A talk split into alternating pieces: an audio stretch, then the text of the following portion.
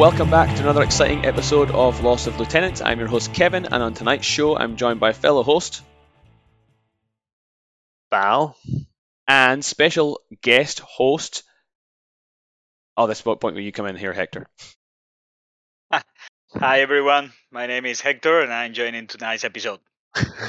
Excellent. Yes. So on tonight's show, we're going to be recapping the recent two-day event that we went to in Brisbane and have the winner event, Hector, to talk about how he navigated his way to victory. So this should be an exciting show. We've got the winner of a two-day event on it, and the first time that we've had Hector on the show. I believe, Hector, you have been on another podcast that we shall not name in the past. Yes, I've been in the other one, starting by W and N, for those who can guess it right. And I was interviewed there a while ago. And then after that, nobody dared to do it again. So congratulations, Loss of Lieutenant. We've got you. We've got you back. Yeah, so we'll jump in as always with just a little bit of news and events and some recent games. So. Hector, I guess you're our guest on the show. Do you want to kick us off with anything you've been up to lately, hobby or gaming-wise? Well, besides BlizzCon, I've not been playing after that. But before BlizzCon, we were doing our tournament, before tournament here in Melbourne, where I play Vanilla Pano. And in preparation, I was picking up similar lists to what I brought to BlizzCon, mainly because the missions align pretty well, and I wanted to play test them. Yeah, that's the what I've been doing lately. Yeah, well, we're really excited to get into talking about how you went with Vanilla Pano. I know there's a few people have been asking about how you went in your lists, but yeah, we'll get into that later on in the show. Val, what about you, mate? I know you've been really busy lately running the Geelong community down there. So do you want to tell us a little bit about that? Yeah. Basically, yeah. So in Geelong, we've got a pretty healthy community. We're slowly plodding along on Wednesday nights, and then we've had our most recent monthly event just 2 days ago, which was good fun, and yeah, we can touch on that a little bit more.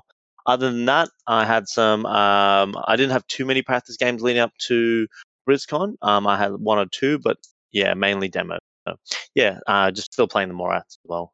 Good fun. Are those excuses valid, or yes? Yes, the demo games are actually for me, not for the other players. So, a little bit sad. Do you actually? This is a good opportunity for you just to jump in with a little bit about how Geelong's going and how the event went on the weekend, if you wouldn't mind. Yeah, for sure. I'm happy to do a bit of recap. So basically, we've had 5 consecutive events in Geelong now for the year, going from strength to strength. We're getting more players.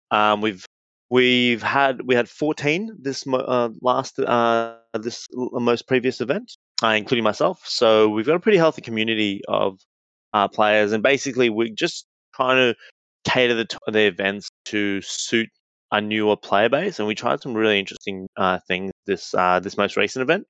Not to go into too much detail, but. Well, I mean, I think it's a good opportunity to give people a bit of an insight as to what what's going on in your mind and Chris's mind, who's another person down there who helps run events, and just tell our listeners a little bit about how your event differs to say the normal competitive ITS.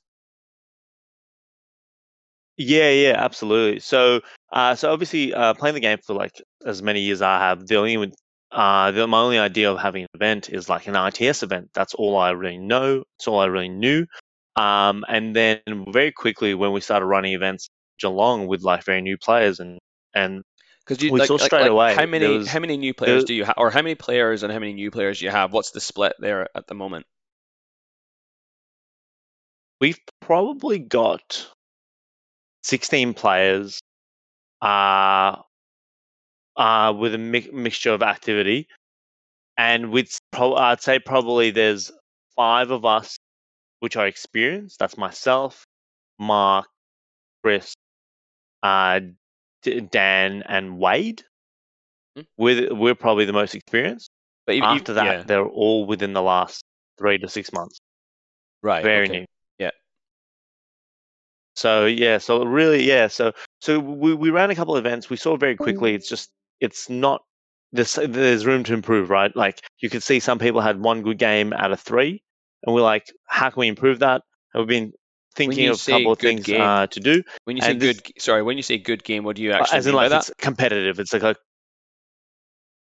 like a close game. Like, you watch a game, you can see it's like the game's over in turn one or two, right? Mm-hmm. If it's not a close game, you can see, like, when Julian plays one of our new players, for example, when he's come down and played one of our new players, or Ryan or yourself, you can see the game's it's not really in the balance.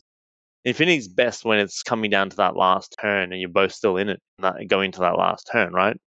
That's when Infinity's best. And that's really easy to facilitate when there's two new players, right? But when there's an experienced player and a new player, it's very rare that happens unless the unless the experienced player really misplays. The experienced player, knows that they're a new player and therefore takes the foot off the accelerator, right, and walks them through it, and helps them. Right. But what you're saying is, sometimes when you're running an event and it's like maybe a monthly event, then the veteran players, while they're going to probably not go as hard against a new player, they probably don't. They're not coming down there they're coming down there to demo. They're not coming down there to demo. They're coming down there to test lists. So they don't want to. They don't. There's that weird balance of like, I want to go easier on you, but I also want to make sure this list works for the upcoming ITS event, right? So what you're doing then is to try to make it a balance, I guess, between the two. Absolutely, because just because the players are experienced doesn't mean the tournament shouldn't be catered for them or the event shouldn't be catered for them. They're paying, they're attending, they're spending their time just as much as the new players, right? So if we can get a balance where they have a good time and the new players have a good time, why not do it, right? Or why not find a way to do it? Mm-hmm. And basically, one of the ways we've gone and done it is we were originally planning to do forced matchups, so like we were preconceived matchups where we cater the matchups, but then you came in with a good idea in Brisbane where you suggested a bracketing system where we have fledgling players and experienced players, and we keep them separate and they play within their own pool. So they play winners, the winners play winners within that bracket, so the fledgling players and then the experienced players. So it's almost like having two events in one effectively, to a degree.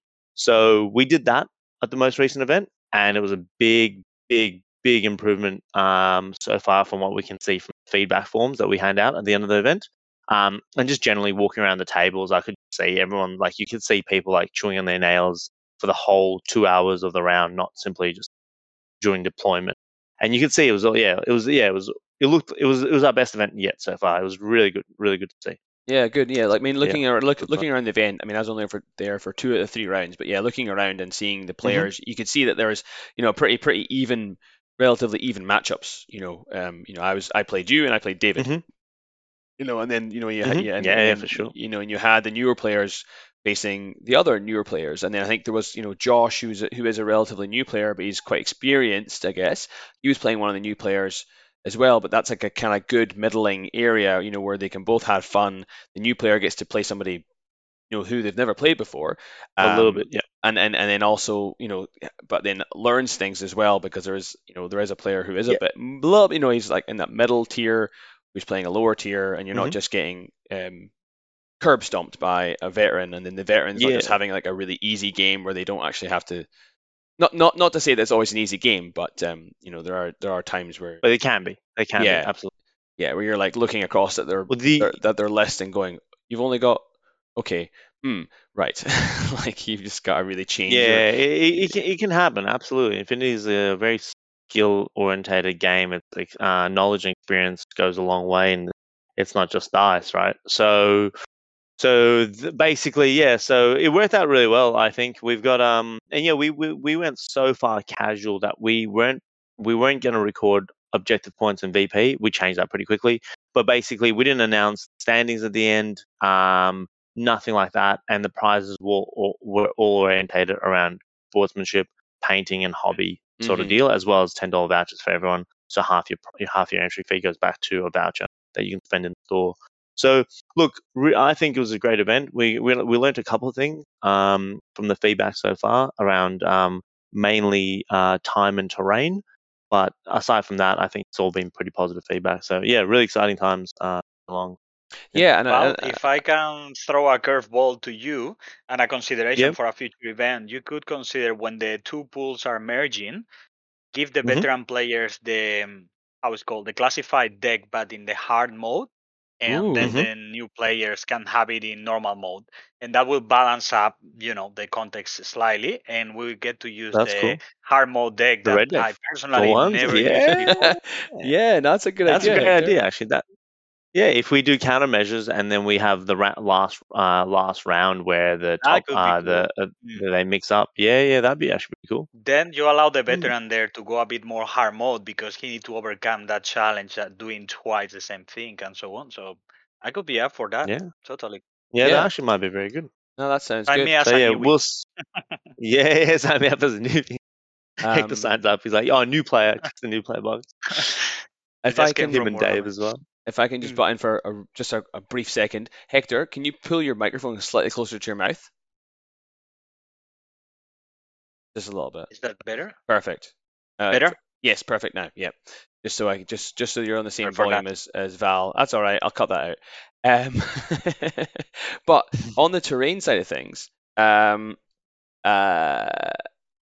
it's cool when you have a new community who is starting out in Infinity and it's their, you know, seeing what other terrain a community has on offer. And I know that the tables at your event on Sunday were quite a variety of terrain types. Yeah, so we had we've obviously the majority of the tables have got the CB terrain, the plastic card or whatever. That's served us great. Mark provided a table as well, and then there was also a table that we bought from Alex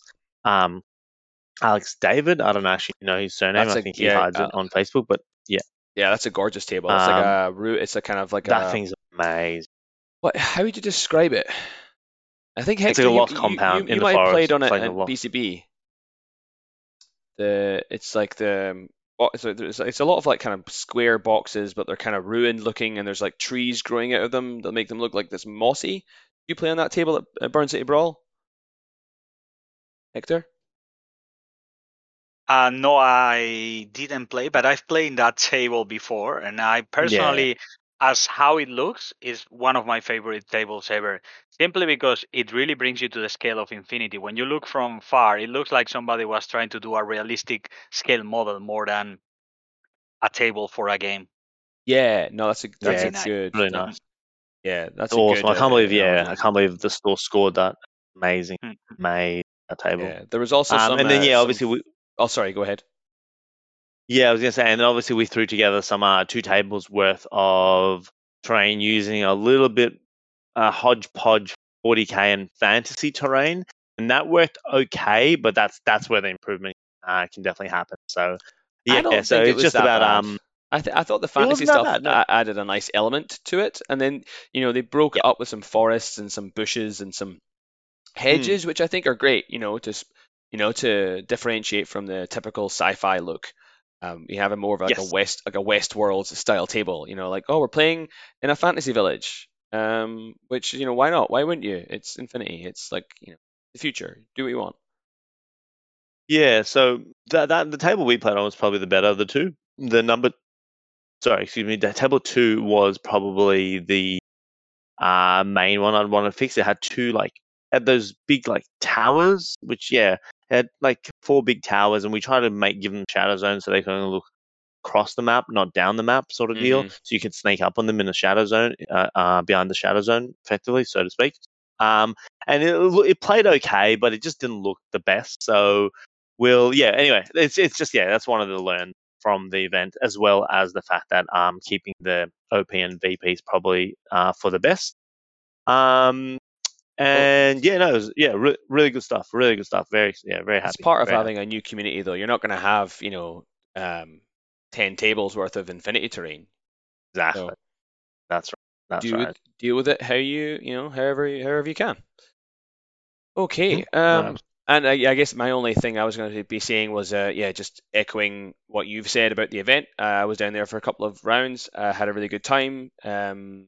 Got to meet some of the new players in Geelong. They all seem to be really nice. I had a nice chat with one of the guys who I forget his name now. He's playing Vanilla combined, and we were chatting a little bit about Shazvasti units in Vanilla, and how he's like, well, I want to add more Shazvasti units to my Vanilla combined because I've got a shit ton of Shazvasti units, like as do so many of us. This is John. This is probably John. John, yeah. The American guy. American, did he try to bring up any Marxist? So did he bring up any Marxist propaganda while you were talking to him, or did he leave that alone? No, I think he. No, okay. I think he'll leave that for our next. So he's an art student. Just for the listeners, he's a bit of an art student.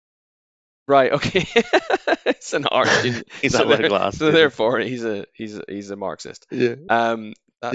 That's what I thought you were when I first met you, Val. That's fair. That's fair. I've got nothing. I don't think I've anything else to add there, so we'll move on.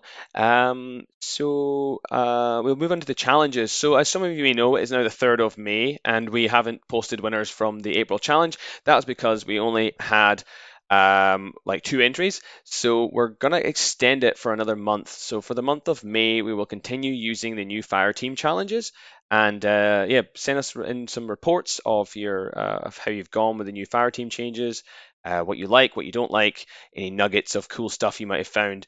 And as always, write them in as a Google Doc and send them to us at lossoflieutenant@gmail.com. We'll also accept video submissions. We do enjoy them. Robert Cantrell, if you're out there, we'd love to see another fire team video. That'd be great. And then I think as we mentioned in the last episode, there will be no quarter 3 challenge because of our new Patreon. Instead, for the next 3 months, or not 3 months now, we're into May, so 2 months. If you sign up and join our Patreon as one of our lovely cocks, you will automatically go into the draw to win a small box set of your choice from Toy Soldier Imports. And then the cool thing is, the sooner you do it, the more chance you have of winning. So if you did it last month, you'll get 3 entries into the draw, and if you do it this month, you'll get 2, and if you do it next month, you'll get 1. So sooner the better, and it's only $3 dues a month to become a chain of command or a cock. And you get to sit in and listen to us record our episode, as some of our Patreons are doing right now. So, and then heckle us from the. It sounds like an elaborate pyramid scheme, to be honest. Well, I mean, that's what it's all about, right? We're trying to earn some money now. Yeah. So what else have we got? So we've got that, and we have. Sorry, I'm in a hotel room in Albury at the moment, so I don't have my usual double screens. I'm having to flick between different tabs. So events, I mean, we've not really got any events coming up. We know there's NovaCore, right? That's happening in June, but that's as far as I'm aware is fully booked. Does anyone else have any events they want to spruik? Any of our Patreons have any events they want to spruik right now? We'll shout out on the show. We have to NovaCore in Melbourne, isn't it? Yes, that's right. Oh, we do. Yes, that's a good one. Yes, on election day. The day after election. So yeah, that's a good one. So on the 22nd of May, we have Road to NovaCore, which is happening in House of War in Ringwood in Melbourne.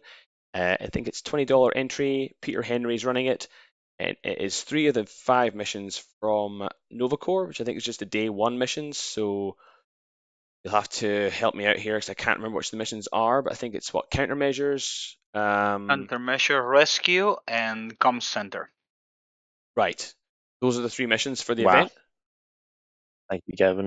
Yeah, cool. I'm not sure if they are the first 3 missions, but definitely all 3 are in the event. I will check it and let you know in a second. Yeah, cool. Yeah, so we'll chuck up the event on our show notes. The tickets will be on, can be get from Facebook. Otherwise, you can get in touch with Peter Henry directly, who is the TO. And yeah, that'll be good. It's the day after the Australian federal election, so there will probably be some headaches on the Sunday morning. Oh yeah. Regardless of the results, right? Yeah, that's right. That's right. I was going to say I'll spruik the Geelong Monthly as well. So our next event will be on the 29th of May, so the week after the Road to NovaCore. Mm-hmm. And the only mission that's locked in is Panic Room. Aside from that, which everything else is still to be announced. And $20 entry, 20 player limit. So yeah, the usual stuff. So everyone's welcome. Cool, and that's so that's the. Just confirming here. For, oh, sorry, good. No, no, go for it, Hector. That... For NovaCore, unless it has changed, I have here the missions are first countermeasures, second supplies, third supremacy, fourth rescue, and fifth comm center from ITS 10. Excellent. Yeah, thanks for that. Yeah, it's a good lineup of missions. Keen to get some games in on them. Right, and then lastly, before we cut to a quick break, any news out there in the community from CB? I will admit, I don't think there's been much. Certainly hasn't been thinking about it. I've not seen anything that that's caught my eye, but I've been a bit busy. I think Warcrow is kind of the main thing. There was a bit of a seminar, a quick seminar they did with the limited edition Shikami. Oh shit! Model. Yeah. That was going to be. Oh yeah. Course. Good point. That was very cool. I think that's very cool. And there was the limited run of the limited leftovers of what's its name, the Defiance. Well, there was a limited run of Defiance that they had left over, so I'm sure that'll make some people pretty upset or pretty happy. And the final thing was the tag raid has ended on Patreon, so the pledge manager, so that's finalized, and I don't think you can make any additions to your pledge, so that's closed. That's the only thing I can think of off the top of my head. Yeah. And Ben Bolshevik on the chat is saying the MO order masters are just HVTs, which I think is hilarious. Yeah, because we got the artwork for them in the Raven Eye book, and it's like the female with the glove, and she looks pretty menacing and badass, but turns out she's just going to be an HVT in the next box. And the Kyle bloke. Oh, Kyle Hawkins. Oh yeah, that's the thirsty dude. That's an unfortunate looking miniature. Maybe it's great, is it? Maybe it's just the render. Like I'm hoping it's just the render, but even the pose is very not great. It looks like a fencer. It's like more of a fencer stance, if what I remember. Anyway, I don't know. I'm sure. I'm a CB fanboy, so I have to back them all the way. I'm sure they'll make it. I think the pose kind of reminds me of how they posed the regular release Shona. You know how she's got like kind of sword upwards and then the gun out in a very kind of 40k style. Then it wasn't a big fan of that at all, and I don't think I'm a big fan of Kyle Hawkins, but he's a great miniature. So hopefully the painted version looks better. Who knows? Yep. Yeah. So we got that. Well, yeah, exactly. As sorry, what were you saying, Val? I said, as Ben said, he only judged the model once it's painted. So we'll see how we go. Yeah, fair enough. You know, that's fine. Yeah, I don't like to cast too much shade on miniatures that we just see a render for, but I mean, I wasn't particularly impressed with it, especially when a profile is so good and then the miniature is so meh. That's disappointing. And as you said, the Shikami, that was an unusual, it was a pleasant surprise, I think, is what we could say about it, right? Yeah, it looks fucking cool. It looks really cool. Yeah, it's carrying, I guess that's called a Naginata. Yep, that's right, I think. Yeah, so that looks real nice. I think that was about it from that. And then, like as you said, like the Warcrow stuff. So I think tonight there'll be a video out showing the first miniatures. So we'll probably be already wrapped up by the time the video comes out. But looking forward to seeing that. That's really exciting me. We were going to be playing Warcrow tomorrow with all the information that we have, which is very little. Which of the factions would you be playing, Hector? Well, I heard about this called the Black Army. Oh, the Black Legion? Which is a mix between all the races. Yeah, Black Legion. Yeah. A mix between all the races, and it's ultra-trained people. It sounds interesting. Although I don't think I have the time to jump on it. I'm happy to play test it, but I don't think I'm gonna get into it. What about you, Val? Is any factions caught your eye so far? Even though we've not seen any miniatures, I've not watched any of the videos. I'm trying to not get myself hooked on that, so I've literally not looked. Right. The most underpowered Val. Don't quit your classics. Yeah, that's it. That's it. Find the hipster faction. I'm gonna hold my judgment until I see the miniatures. None of the stories, none of the backstories of them I've heard so far have particularly gripped me. But maybe the miniatures will change that mind for me. Hopefully.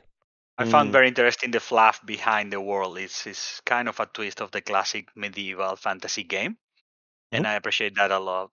Yeah, no, actually, that is a good one. I've been enjoying reading and watching other like sci-fi or fantasy worlds, and trying to find the similarities in them. And there's usually a common thread through them all, but they all have these unique elements. And so this one with the magic, working almost like a season. Is really cool, so that might be interesting, and it'll also be interesting from a gameplay point of view, hopefully too. Mm-hmm. And that's sort of like winds of magic. Yeah, and my part is funny because I was hearing about it and I thought I want to read a novel. You give me a game, but I want to read a novel about this. So Corvus Belli, if you are listening, una novela, por favor. That's. Hey that's Carlos, really hi. No, definitely. I'd love to read more about the what was it? What's the name of the world again? Dark Worm? Well, Wild. Shit. Such a bad, so bad at this. What's the name of the world? I actually don't know. Windworm. Thank you, Ben. Glad we got the peanut gallery. Keeping us right. I mean, it's probably right. White Windworm? Yeah, Ben would know. Windworm. Okay. He says he might be wrong. So I just said, what a motherfucker. Oh, fuck that. Kick him out. Oh, fuck. I am looking forward to it, though. So, I think that's we managed to get through the initial bump in record-breaking time, chaps. So, but we're going to go for a quick break. Refill our glasses before we get jumping before we jump straight into BrizCon recap. You guys all right? You want to have a quick break and we'll come back? I'd love to check on my brown rice and get a beer. Right, okay. I'm gonna get some wine and change the water to the canary, as we said in Spanish. Perfect, thank you. Right, okay. We'll get it. Canary is like euphemism for his penis. I just got it. They are the islands, but we wait a minute. Refer to. Hang on. Do you want to say that? Do you want to say that again, Hector? Because I'm intrigued. I missed it. Mm-hmm. We are gonna change the water to the canary, or I go to change the water to the canary, like the bird. Oh, right. I'm going to piss. Yes. Okay. Right, yeah. Okay. We'll be right back after we pee. Not worth it. Not worth it. Make sure you don't cut that. Honestly. Make sure you don't cut that out. No, I won't. For sure, right. Please. See you guys soon.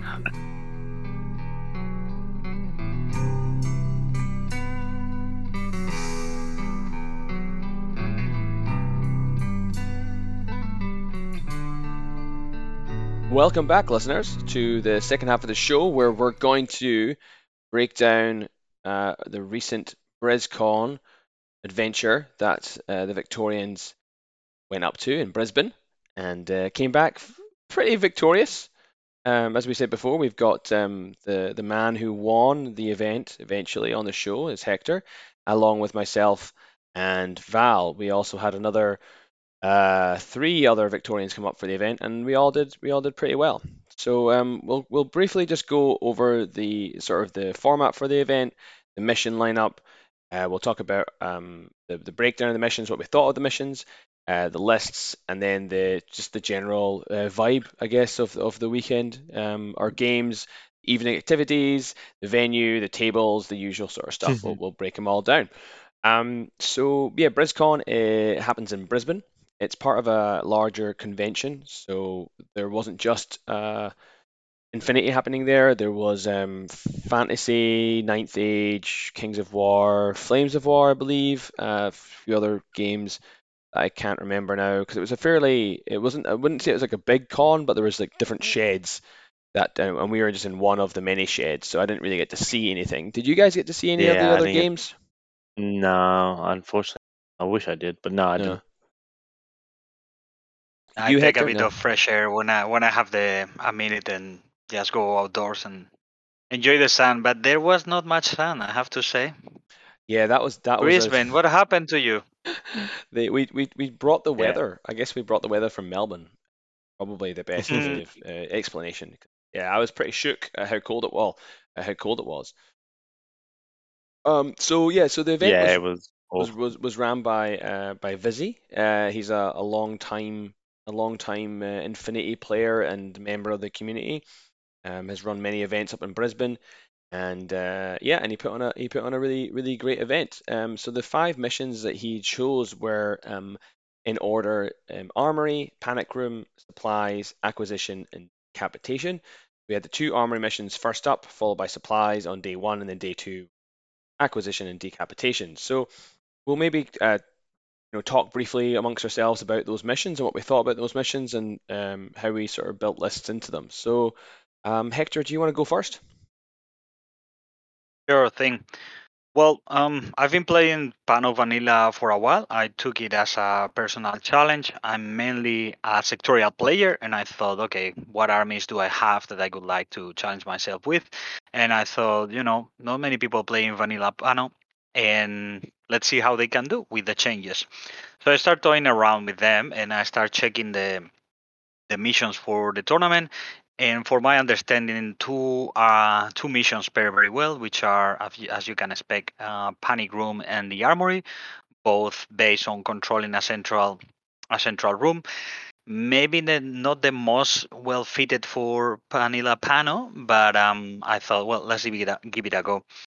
I took a classic John the Arc list. But nowadays it has changed a bit, because back in the day you throw John the Arc inside and all the regular troops you can find in the army, and then you build up from there and tailor it towards the mission. But now, since we have the cap of the 15 troops, that has changed slightly. So with that thinking on board, what I did is I want to play Mendoza in both lists simply because I believe he's the best alpha striker in Vanilla. That can be, of course, discussed and argued, but personally, that's the way I see it. And I wanted to play him in both lists, so Mendoza came in. And after I bring 2 units that I think that are changing the most how Vanilla Pano is played, and I find difficult not to pick them up. The first one is the Beast Hunter, and personally the camouflage forward deployment 8 inches profile I think is making honor to his own name, is a beast. That for 17 points with 2 flamethrowers, Panzerfaust, +2 damage combat total. I think they have terrain total and stealth. Yeah. So a camo marker for Vanilla Pano, 8 inches up the field, is just gold. And those heavy flamethrowers and AP mines is just so complete and so good, and give us that extra push for your units. That's one of them, and the other is Uma Somersen. I tried her before in Winterford, and for her points he was pricey. I didn't make it work very well, but now it has dropping points, is forward deployment 8 inches, and as another camo marker. So all of a sudden you have this pair that both are camo mimetism -3, so it could be either or. And especially for the Armory, Uma Sorensen is essential personnel, so she can control the room. That was my starting point. So just recapping briefly, John the Arc, Mendoza, Uma Sorensen, and the Beast Hunter, all in the same group. And I throw inside as well, to complete that group, Knight Hospitalier HMG, a motorized bounty hunter, a bolt killer hacking device, a warcore, and a tech bee. So multiple attack vectors there, and a couple of units that can use camo. Like for instance, the bolt is capable of cyber masking and pushing up the field. The Knight Hospitalier is just a shooting platform, but thanks to John the Arc, the Knight Hospitalier can duo with the motorized bounty hunter, which is extremely useful, not only because it makes you more order efficient, but even more because the Knight Hospitalier is frenzy. So when he's in the duo, you can go on the kill with him and still remind him as a regular unit. And to complete this list, cool. Yeah, feel free to interrupt me if I go in a rampage of talking here. And in the second group, I didn't have many points left, so I went only for 3 troops. So Clipper Dronebot, I found the Clipper is more used now in M4 because with all the hackers and the targeting in the reactive turn, you can make use of him. But actually, I have played him without the hackers, and he does just fine. His shooting range is quite long, so you can deploy them at the very back of the field. And for a mission like the Armory, they can blow up quite easily if you don't miss the rolls. The antennas that protects the during the panic room. Biotech 4 antennas, or what they're called. Yep. So that's what they think. So you just shoot those. Shoot those. Didn't have time. Well, I couldn't do it during the tournament, but I did it in preparation games, and it works nice. And the other 2 units on that second group is the Trauma Dog plus 1 Palbot, because all my units are not remotes except the Clipper. And then the Monstracker Drop Bear, because he's the cheapest engineer, and if you come across a heavy hacking faction like Nomads or Combined Army, well, you can get out of trouble on the ARC, Mendoza, or the other troops. So that was list 1. Yeah, I like the idea of combining the motorized bounty hunter with, I guess they just a whole package of drone, right? Everyone's like, oh yeah, it makes everything regular. But then you're like, well, now they're regular. I can now coordinate orders with them all.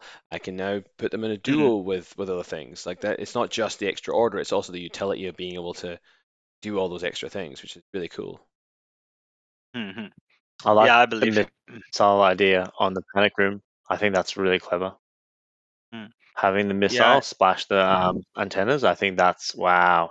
Nasty. I mean, you can't actually splash the antenna. You have to target the antenna. Splash. Correct. Yeah, you have to target the antenna and go hit mode. But you should be on 15s if you deploy them correctly. So 15 one die, but then it's explosive, and it's an easy roll.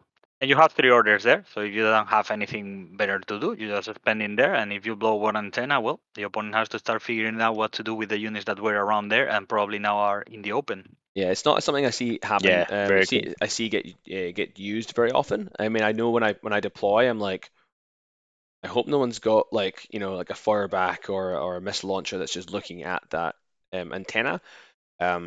I think on my table that I played on, the panic room antennas were somewhat hidden, obscured, like they weren't in the open. There was some cover next to them, so you could use them as a safe haven. But yeah, for sure, like if somebody wants to blow them up, it could really ruin your day.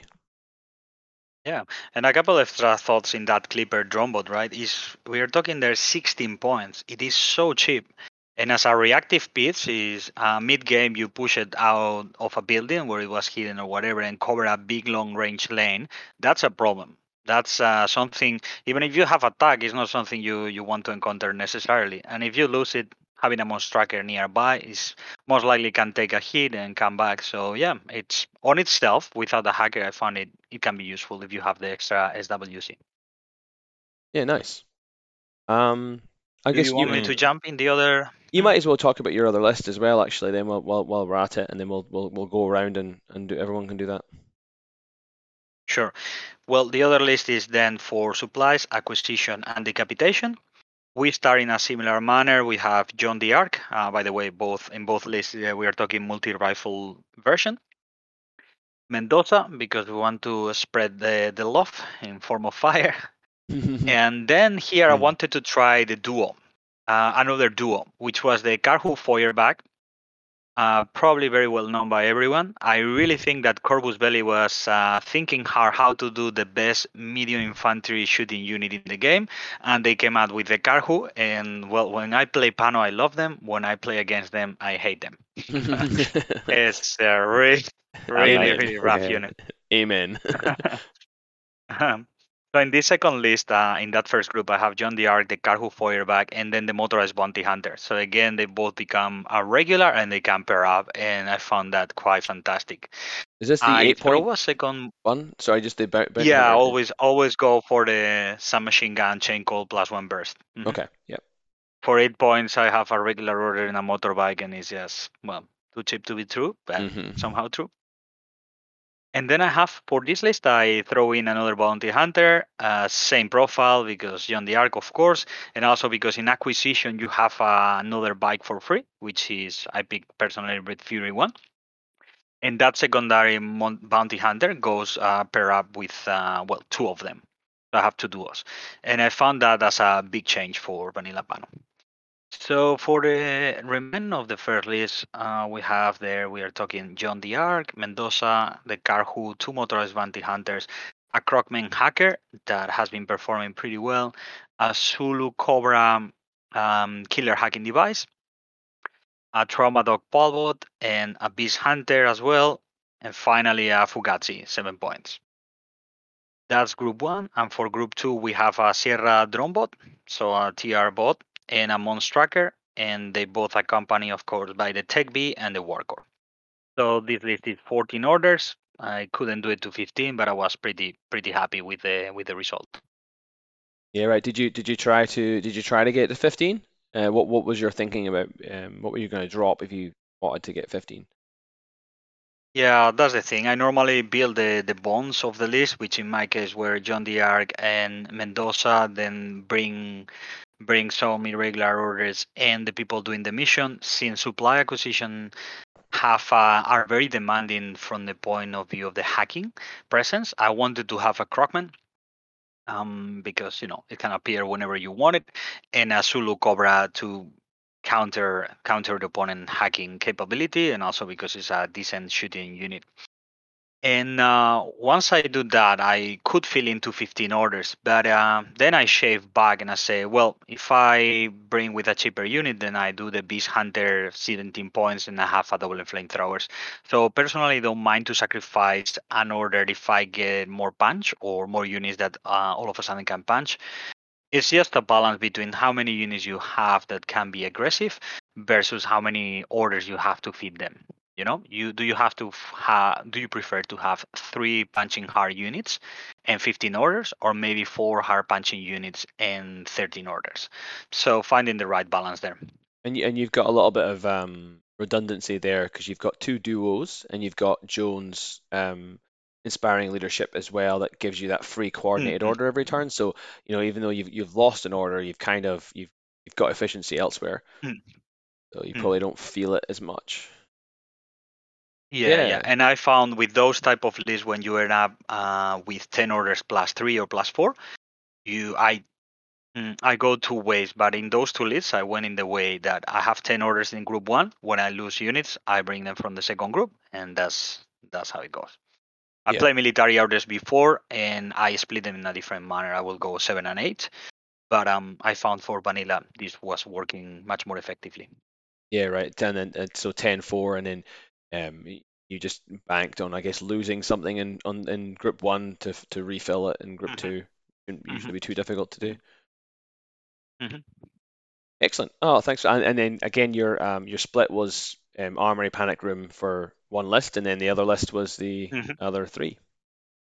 All right, Val, do you want to give us your list breakdown and your thoughts on the missions? Yeah, absolutely. So I followed the same footsteps as Hector. I made a list for Armory and Panic Room, and then another list for Supplies, Acquisition, Decap. So hang on. Armory and Panic Room. Oh, sorry. Same again. Sorry, I just missed you there. So you did say first two and then last three. That's right. Yeah. So 1 and 2, and then 3, 4, 5 had another. That's right. Yeah. Okay. So basically, so for Armory and Panic Room, I used the list that I've used before. So quite an aggressive list with a lot of impetuous troops to kind of get in there. It's split in 2 groups. Group 1 has 8 orders. So it's an Osnat with a Vulcan shotgun, a Ratarak NCO, 3 Predators, a Zerat killer hacker, and 2 Ikadrons. So that's group 1. Now, that is my 5-man link, so they're all regulars. That team is the one that gets into the room first. Then Group 2 has a Zerat with multi-marksman rifle, 2 Datarazi, a Kendrit, and Krakot Renegade. The Krakot Renegade has a submachine gun, The favorite duo? They're a duo. Yeah, they're a duo. So, and they both have forward deployment. And then there's a Raicho with Mind Dispenser and a Vanguard Lieutenant. So the idea was, the reason I went heavy on the Zerats and the Kendra and Krakot is because they all have forward deployment and they don't have marker states. So I figured, you know what, even if they fail on Panic Room to forward deploy, doesn't really cost me anything. And if they succeed, it's just a bonus. The Raichu, I went the Mind Dispenser just to make it even more difficult to get into the room, because I'd be dispensing mines and keeping the Raichu as my gunfighter while everyone else pushed in. The main principle was counterattack, counterpunch, so to speak. So the idea would get the Osnat, the Ratarak, and the Predators into the room round one, force the opponent to commit something to the room round one, and I'd counterpunch with either Kendra, the Osnat, or the Ratarak, who would be sitting outside, because it's and whatever they throw in there, I'd have either really strong close combat troops or Vulcan shotguns days coming to do damage. If they chose to sit back, I had the Z-Rat with the multi-marksman rifle go hunting, or the Raichu just throw mines everywhere. So that's kind of the idea behind. Yes, yeah, sir. Is the Raktorag essential personnel? Yeah, that's right. He's NCO, so he's essential personnel, as well as Kendra as well. So and number two as well. They were both essential. Yeah, that's right. Number two as well. That's right. Yeah. So yeah, I had two essential personnels there. Nice. Now, the Mind Dispenser one also has a heavy shotgun, right? Is that right? Yes. Yeah, cool. That's nice. Gives you some ability, because obviously you can't put him in the room in Armory, but that doesn't matter so much, because he can still threaten the room with his shotgun and mines. Yeah, so he's very much a support piece. He enables people. So I've got a bit of smoke in there to cover my approach with the two Datarazis and the Osnat. So I definitely got the smoke to cover my approach, plus the big shadow zone from the building in the middle, because often they're infinite height. But in case I do have to fight something, the Raichu should be able to win fight against most things with enough orders put to it. So that was that was probably my more successful list out of the two. So if you guys are happy, I'll move on to my second list. Yeah, I mean, I think this is the only question I had was... Any question? Did you... running a tag in something like an Armory mission is... Like, for Panic Room, it doesn't matter, right? Because the doors are big enough. But even then, it can still be a bit of a liability, because, you know, they're big stompy robots and they don't often do that well up close, especially if they're up against something that's a camo unit or close combat unit. Did you go into making this list, you know, with the idea of having a tag in it, or did you think about and go, well, or, you know, I can maybe surprise people with having a tag in this mission, given that some people might discount them, seeing as they can't actually get in the Armory. You know, it's 80 points that literally can't get inside. Like, I designed the list with the Predator link as the core idea. So I had the Predator link, so I'm like, okay, that's my core idea that needs to get in there. And then I'm like, okay, I'm gonna have a whole bunch of other models that are gonna get in there, but they all have one wound and they're all gonna have short range firepower. So what's something that complements and supports that idea? And that was the Raichu. That was obvious. That was because I don't have much ARO except the two flashbot Ikadrons, and maybe some close-in aero from the Predators. I'm like, if I need an aero piece, I've got Raichu, or if I need a gunfighter that can take down aero presence, I've got the Raichu. So that was kind of the thing. Not to forget that the pilot is assault pistol +1 burst, isn't it? Yeah. So she can go guns blazing into the Armory room. Yeah. It has decharges too, just for extra lol shits and giggles. Yeah, and the Vanguard lieutenant was obviously going to hide next to Van the whole time. That's what Amoran brings into his pocket in the morning, right? They wake up, they put a banana in one pocket and decharge on the other, and they're ready for the day. That's it. The banana ready is for the action, baby. What was your second list? So my second list was a list I didn't play test. I'm pretty happy with it, but I just need a little bit of practice to get this correct. So it's my bit of a hipster list. It's basically two Harrises and a core. So basically, I have Cornak, not as the lieutenant, a Rodok with strategic deployment, and Anyat. So that's a Harris, and they forward deploy 4 inches. Then I've got Rindak, paramedic with forward deployment plus 8 inches, and multi-rifle plus 1 burst. So this is the model that can't be part of the link team because it doesn't have that FT option. Then I got 2 Kaitoks with heavy rocket launchers, so they're the heavy infantry with frenzy. I got a Syriat HMG with lieutenant plus 1 order and bot firewall. I got a Morat Vanguard K1 sniper, an R-drone with flashpoint, and finally going to the second group, we got an Osnat FTO, a Ratrak NCO, Darkie, and 2 Predators. So basically, the this list was designed to take advantage of the 16-inch deployment that was had in Acquisition and Decapitation. Both lists struggle with supplies, but I use this is the second list is the one that I use for supplies. And it didn't go too well, but that's okay. It's like a couple of, bit of interesting. Yeah, no, it's actually really fun to play. Cornak for deploying and being able to just gunfight without the threat of losing 3 orders was pretty interesting. Anyat can always join the core link and make it a 5-man if need be, so you can kind of play around with that and duo Cornak and Rodok. There's a lot of depth to this list, and that's why it needs practice to kind of get it ticking. So which I didn't really get to do. So that's my excuse. So it's Cornak, Anyat, and a Rodok. Rodok strategic deployment. Rodok. Yep, and then the second one was a K1 sniper. K1 sniper, Syriat HMG with Tinbot, and 2 Kaitok heavy rocket launchers. Oh fuck, that's heavy on the. Wait, did you have any SWC left? 0.5 I had. I got pretty close. Yeah. Pretty heavy. If you go second, you will drop Anjad in that one and do the two.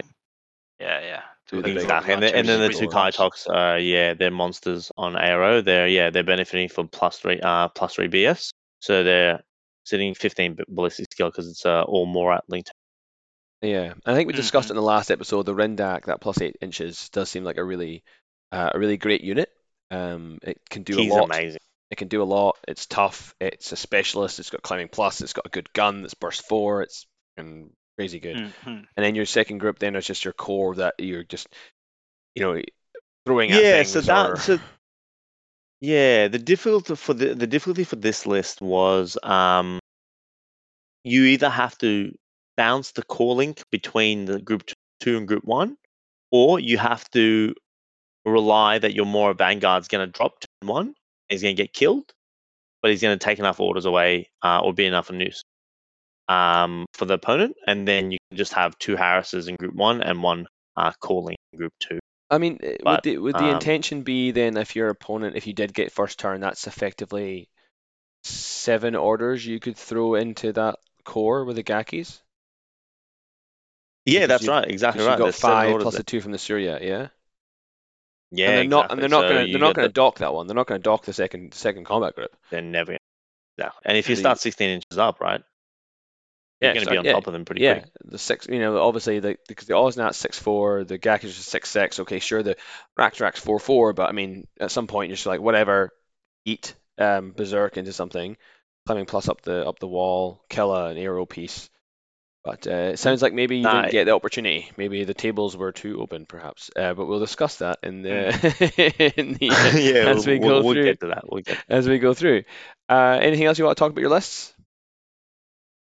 No, that's pretty much it. I think I was happy with both of them. Happy with both lists. Cool. No, that's good. I mean, I like them both. I like the inclusion of a right show. Monkey power. Like monkey power. Yeah. Monkey. So strong. Monkey strong. So my list then. So I took Shazvasti to the event. Excuse me. Where is my list?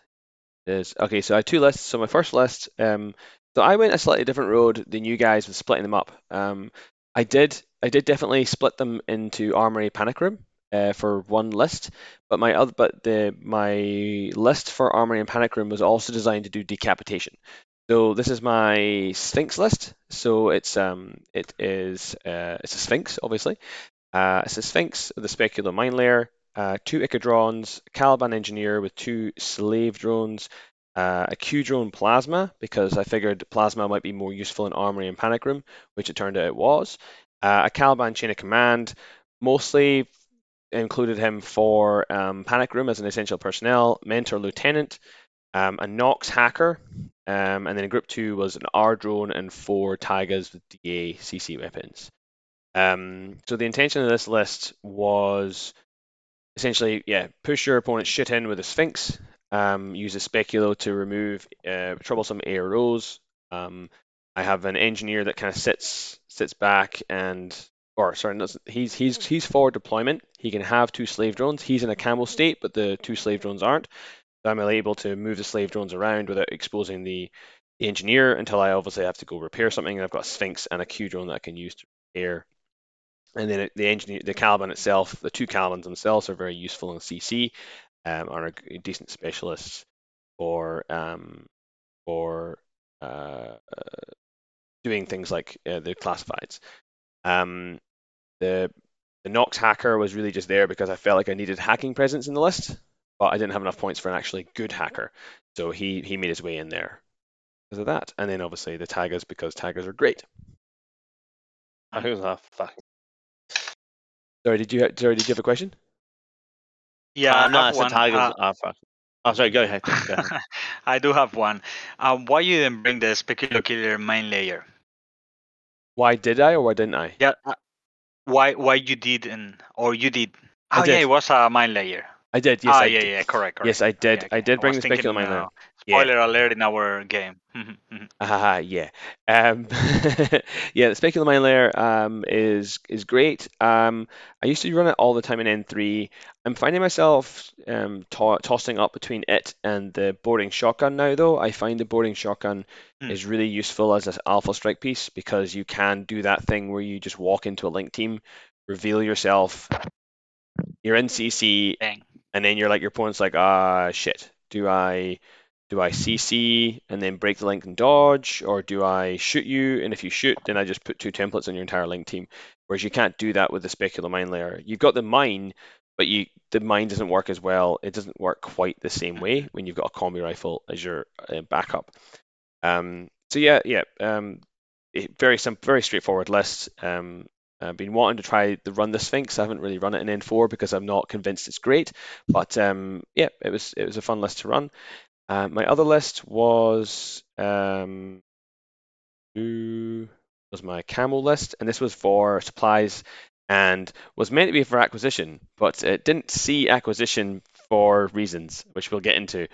So this is my camel spam list. So this is a variation of a list I've been running for quite a while, but I decided to do something different in this list to just try something else out. So what we have here is we have an Ikadron, Caliban Spitfire with MSV1, a Shrouded hacker, a Shrouded killer hacker, a Shrouded mine layer, a Speculo mine layer, a Malignos killer hacker, a T-drone missile launcher, a mentor lieutenant, a Malignos hacker, and then the bounty hunter, which was the free one, and then group 2 was 4 Taigas and an R drone.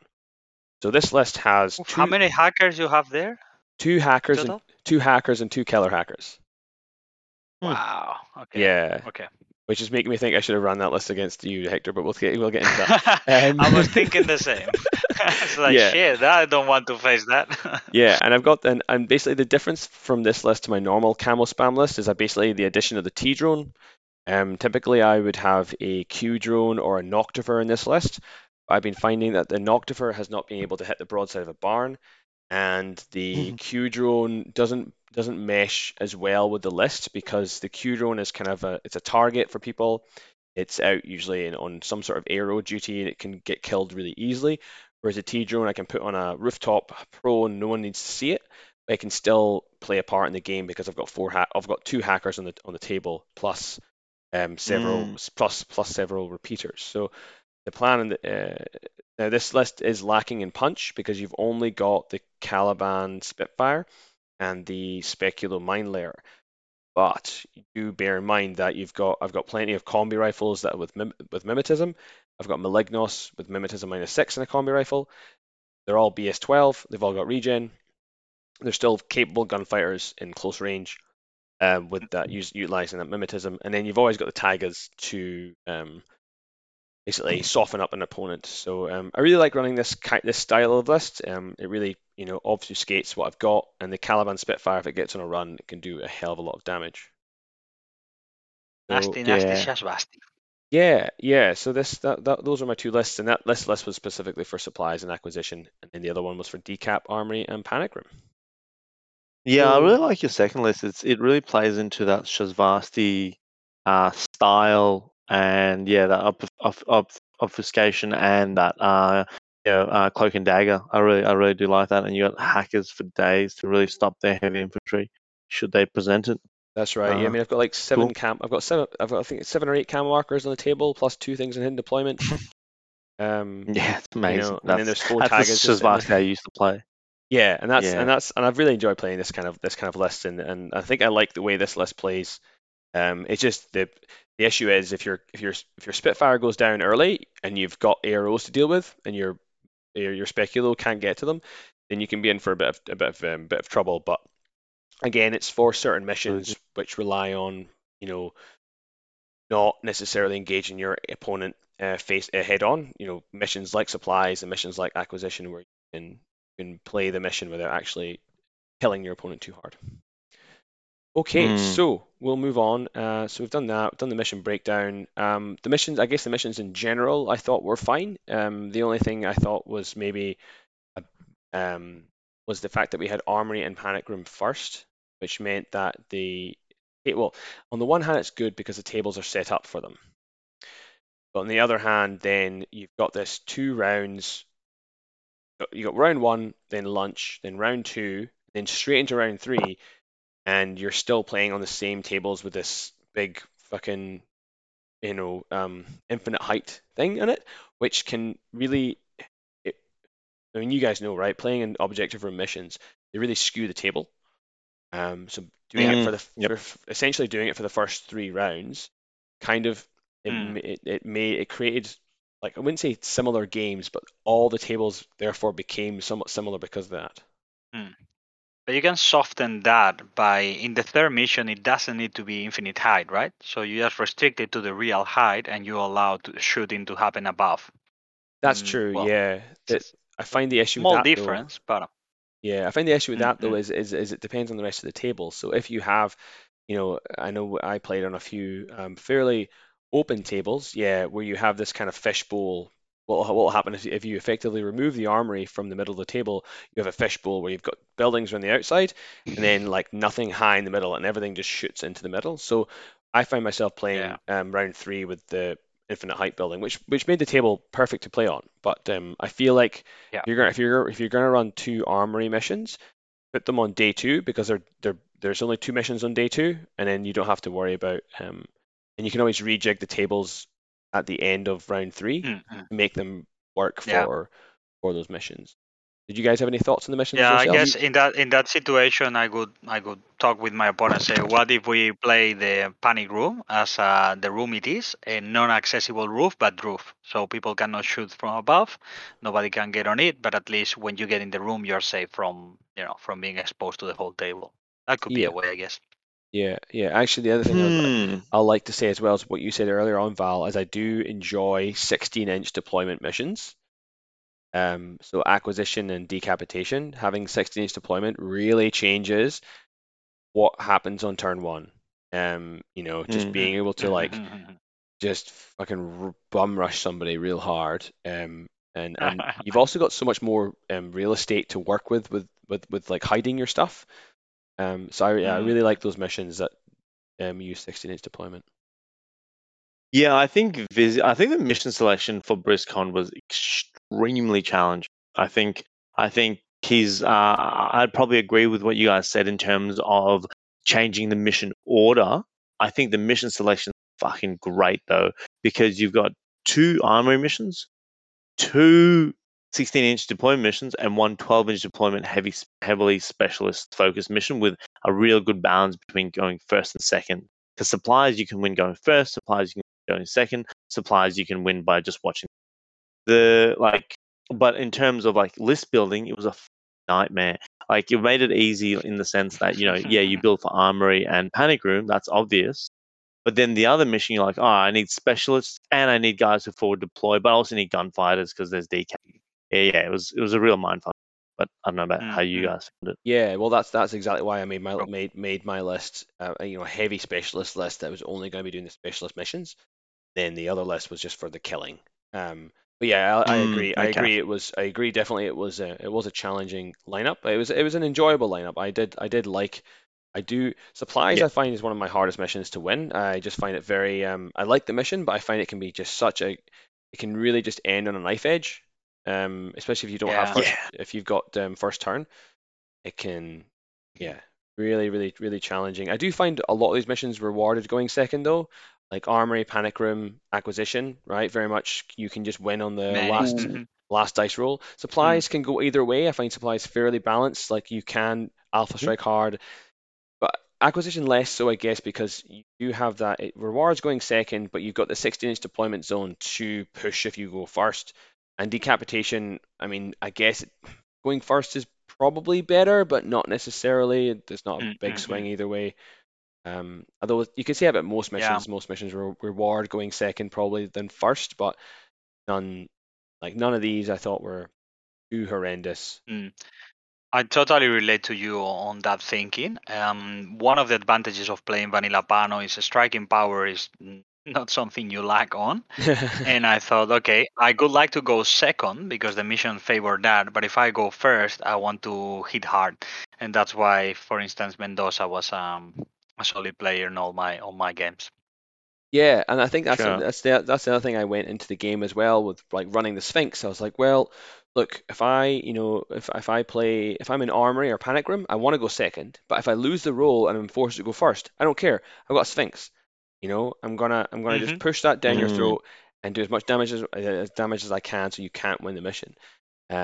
Supplies. Obviously, I take my camo list for, which is very null deploy. Which means I'm happily to go first or second. And in Acquisition, it could go either way again because of the 16-inch deployment zone. You could go hard, or you could be cagey and go second and still win the day. Not to mention that Alpha Striking Shazvasti is not a thing. To pull out unless you carry sensor. I don't think it's gonna work. That's right. That's a very good point. Yeah. So I think I liked playing Shazvasti into these mission sets for those reasons. All right, so I mean, we'll get into the games. We'll talk briefly about how we got to BrizCon. So we all travelled up separately, I believe, the six of us. I think we all left on the Friday night, some later than others, Hector? I pretty much arrived the next day. My flight got delayed, and I have the pleasure of enjoying the airport time, 3 hours waiting time. Gross. Yes, I expected to arrive there and find you all smashed in the house we were sharing, and instead I found you all in bed sleeping. Taking it very seriously. We're taking it very seriously. Absolutely. Yeah, that's my team. We were getting a beautiful sleep. I think you guys got there first. We had an Airbnb booked. It was a very nice Airbnb, quite close to the city centre, not too close to the venue, but I also hired a car, so we were only about 15-minute drive away, which was nice. I thought the house was great. It was good to have everybody in one place where we could have a few drinks and chat. But it was a bit of a later arrival for myself and even later for you, Hector. But we got up nice and early on the Saturday. Drove to the event, and we basically got straight into it, didn't we? There was no real mucking around. Correct. Yep. Yeah. We were in this big tin shed. Now I was a bit surprised about this because I figured, right, so we all know CanCon is awful, right? Because it's in January and it's in a big tin shed and the air conditioning is awful. I thought, well, at least people in Queensland. Not that bad, Kev. It's not that bad. Oh, come on. And then so I thought, oh well, at least in Queensland, right? Well, they'll know what air conditioning is. But it didn't really matter because it was fucking freezing, so it was fine. It was fine. Yeah, yeah, it was wind. Yeah, the wind was the worst part. That was fun. The wind, yeah. It literally flipped my casing at some point. Oh, really? Yeah, because they had the doors to the tin shed open, and we were right at the entrance to the doors. So every time a gust of wind came through, we were losing our courtesy list. They're flying around the place, but straight into it, and I think Busy had done his best to pair all the Victorians with all the Queenslanders, so we didn't play each other. You know, we didn't just travel, 1,000 miles to play people from our own state. So that was nice of him to facilitate that. So round one was Armory, and I guess Hector, do you want to kick it off for us? Sure. I was playing the Armory against Campbell Ray. He was playing the Frenchies, the Merovingian force. Oh, this will be exciting to hear. From Ariadna. Yeah. It was nice because I've not played them for a while now. Although Campbell was not playing for a while himself, he was not playing for 3 years, and he told me, it's like, I've not been playing for a while. I'm sorry if anything goes, a bit different. I'm a bit rusty, and I say, hey, no problems. As you do in Infinity, we work this together. So we went straight into the game. We rolled for it. I lost the roll, and he, with no hesitation, said, I want to go first. And I was thinking, the Armory, and you want to go first. So in my mind, the translation sound more like, I have the rock and Marlene going to town. Yeah, right. So expecting that, I deployed in a quite defensive way. Well, I was very careful about my facing and my arrow, expecting a big wolf and an angry lady coming to my back line. And then, besides that, being second in the Armory is not a bad thing. I have a bunch of camo that I can put in position. And as a Pano vanilla army, you are quite reactive, so that's not a big issue. And yeah, I deployed for it, and he went straight for the kill. Deployed Durok in one of my flanks and was targeting my little guys. I think it was the Warcore at that point and the Trauma Dog.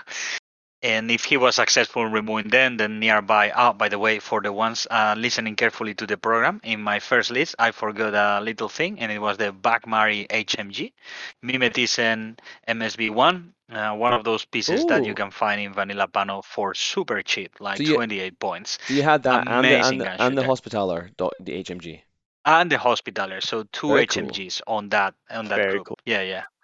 Plus the missile launcher in the other.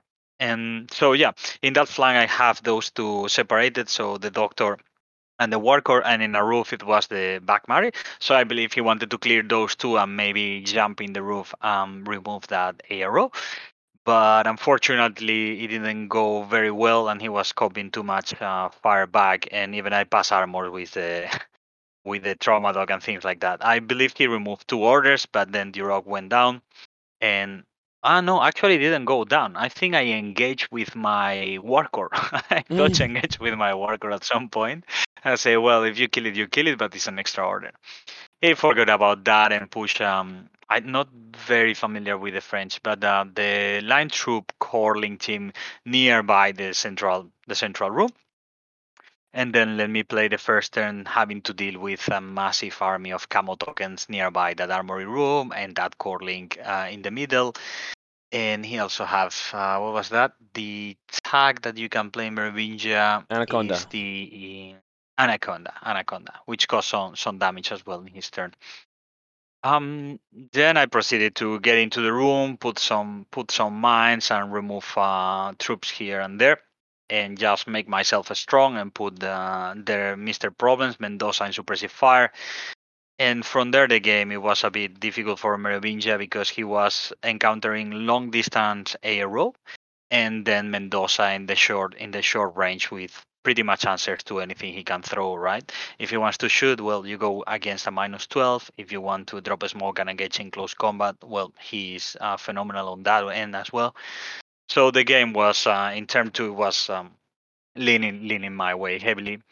And he won a whole merit that was very interesting. It was throwing the lieutenant close combat with Mendoza, what I found quite heroic, and that's the way the Frenchies go. So I applaud that. Yeah, it's a good point, actually. I don't know how the French would deal with mimetism -6 heavy infantry.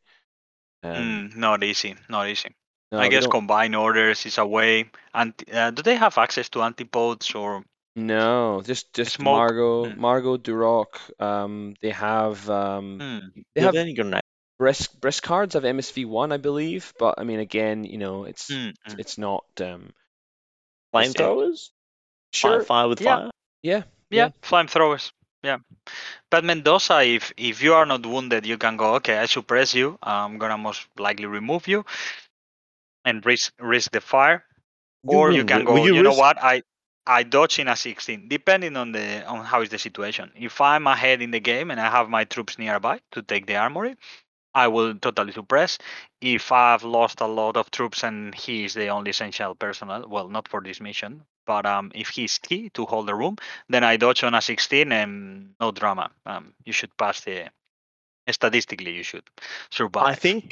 I think if Mendoza gets flamethrowed and he passes his armor save, you have to replace the model with the Aristan model.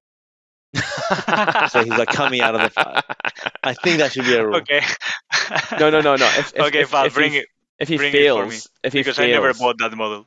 Yeah, you know, if he fails and goes into one wound, then he becomes Daddy Mendoza because then he's angry. Yeah. Wait, you never bought the model? No, I never bought it for Aristea. Oh, now I'm hurt. He's not a fan of Rammstein. That's the problem. Like, no, it wasn't the Prodigy. Yeah, actually. Oh yeah, no, you're right. It is more a bit more Firestarter, right? Yeah, sure. Correct. I do like Rammstein. They do a nice live show with fire. They do. Yeah. I saw them about 11 years ago in the UK, and yeah, one of the best live shows I've ever. I think I lost my wallet and my phone that night too, so it was good. It was a good night. I saw them on YouTube. Where did you see them? On YouTube. Oh, okay. Moving on. Wow, exciting, Val. Wow. Tell us more about it. Well, I just wanted to be part of the conversation. What? So Campbell. What did the game end up in the end? I believe I did all the points but declassified, and Campbell, well, I don't think he did many points. Sure. Maybe it was one or two. Yeah, okay, so Val, do you want to talk about your first game, Armory? Yeah, so my first game was Armory. It was on the table with the graveyard, which was very fitting because I was facing an avatar run by Vizzy. That would be just gonna say that must be a rough start for your day, mate. Like an avatar on that table. Like if anyone wants to see that table, we've got it. No shade to Vizzy, by the way. We're just objectively criticizing his table design. Welcome to Brisbane. Yeah. To be fair, like it was. Table was much better day two. Day one, it was a little bit open, but I guess he was relying heavily on the shadow zone of that middle tower to bring the table together a little bit. Sure. But yeah, to be honest, like I just want to say thank you to Vizzy because the thing is he was running the tournament by himself. He had somebody drop wealth, forcing him to play. Well, not forcing him. He could have given me a buy, but I, seeing as how far we traveled, he thought.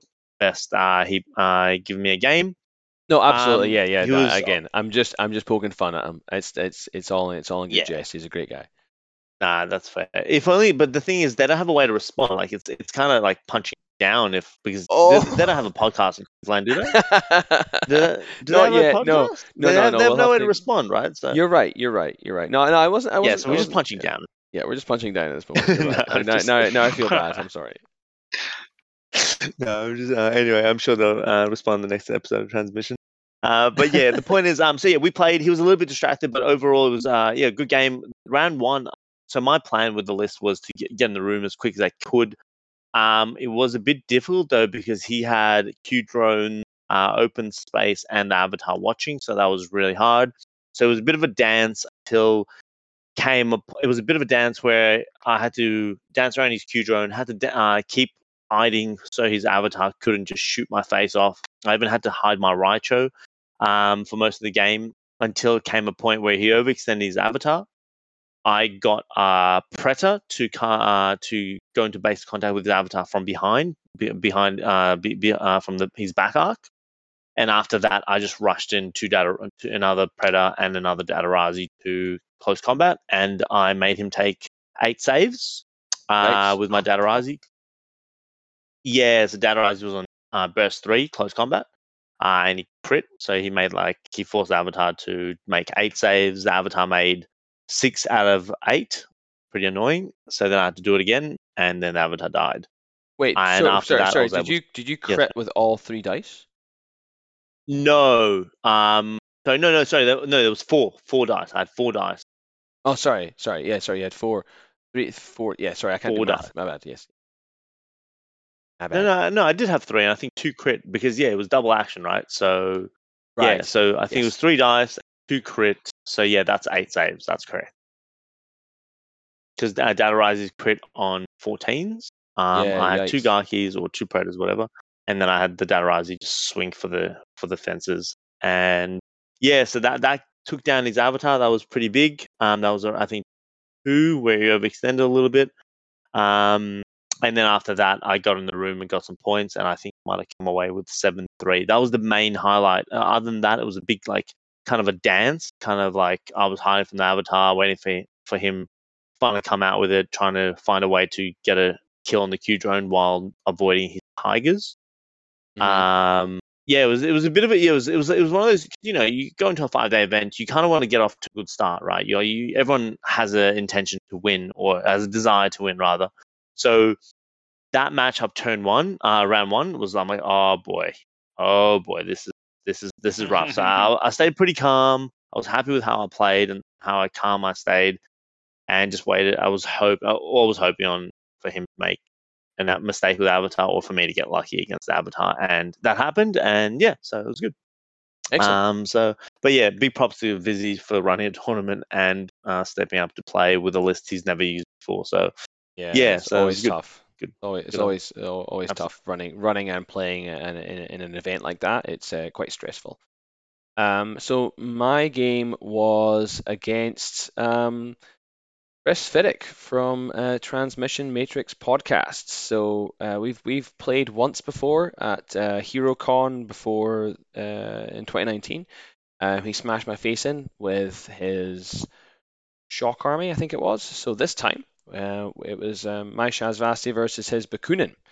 And if you've listened to a recent episode of Transmission Matrix, they go on to say that all sectorals are now terrible, with the exception of the ones that can still do pure link teams, and one of them is Bakunin. So he ran Bakunin, and it was. Sorry, I'm just throwing some shade. It was great. I think they've taken the episode down since, haven't they? Apparently, it's been lost. It got cancelled. The cloud. Happy to take the glove. There. Mm-hmm. Uh-huh. Mm-hmm. So we were playing Bakunin on quite an interesting table. It had a a kind of green gate that ran all the way along one of the deployment zones, or just outside one of the deployment zones, and there was 3 doors into the gate that opened like Star Trek doors, but that was the only way out of your deployment zone essentially. And Chris's list was quite a cool list. It kind of based on the power team changes, where you got a 4 link of Riot Girls. So we have a Riot Girl missile launcher, Riot Girl Spitfire, Riot Girl boarding shotgun with the Timbot, Avicenna, and Fiddler. So that's your pure core fire teams. That gives you a BS-16 MSV-1 missile launcher. Gross. He also had a Chimera, a couple of Zeros. And then a really cool new Harris, which is the Taskmaster HRL, with 2 Morlocks. And because they're in an Harris, the Morlocks get regular orders. So that was cool to see. He won the roll-off, chose sides. I deployed first. I took the Sphinx list. I held back the Speculo and the Sphinx with a command token. He put down his list, and I saw the 2 Morlocks go down in the middle of the deployment zone, which made sense because it's the easiest route to the Armory. did not even think about what his reserve was going to be. I assumed when I saw one Chimera going down, I was like, okay, cool. His other reserve is another Chimera. But it turned out to be the Taskmaster, which was really cool to see because he had that thing standing up, burst 2, armor 5, BS13. Yeah, it was pretty nice. I kind of took a little bit of time to figure out where I was going to put my Speculo, because on the one hand I was like, oh, I can go for the core link, but on the other hand, the way he deployed his Chimera, I could put the Speculo down, move out, and just shoot the Chimera. Now it would be 3 dice on 15s versus her 1 Eclipse Smoke on whatever, like 14s or something, or 13s? Yeah, 13s, which to me felt like an okay potential, because the Chimera itself is excellent in the Armory, right? It's so hard, it's like such a good piece to clear the Armory with. Like, I don't really know what else I'm going to take this out with, so I thought about it for a while, and I thought, no, you know what, I'll just go for the core link, put the Speculo on outside the core link, put the Sphinx in the same position, right on the same flank, and deployed his Taskmaster in the middle somewhere, overwatching a little bit of the area. It was quite a dense table, in that there was lots of high buildings that the Sphinx was able to just kind of like move between without really, you know, I think he only got one discover, and but you know, didn't actually get any arrows, and was able to, I think it was like turn 1, I was able to take out the Riot Girl boarding shotgun, the Riot Girl missile launcher, transductors on. And then, oh yeah, and then like 4 orders trying to kill a fucking moderator, and that guy, that boy was just like rolling armor saves, just like not caring. I was like, oh, maybe this is at that point, you've done fucking enough damage. Yeah, I know. I mean, no, there's never enough damage I can do with the Sphinx. But yeah, yeah. Fair. So I ended the first turn with the Sphinx basically right outside his door, on a wall, because his link team were on a rooftop. And the Speculo was kind of just like, I think the Speculo had walked into CC with the missile launcher and killed it, and then had gone down in the return fire. But where Speculos have regen, so I rolled the regen roll on the Speculo. Speculo got back up again. His first turn, he was like, well, familiar. Yeah, I know, right? My Speculo, the Speculo was in line of fire. The Taskmaster was like, cool, I'll just burst through heavy rocket launcher you and get rid of the Speculo. My Speculo managed to, like, I can't remember if I dodged or something like that, but dodged into CC with the Riot Girl Spitfire. He's like, fuck, I've got to deal with the Riot Girl Spitfire.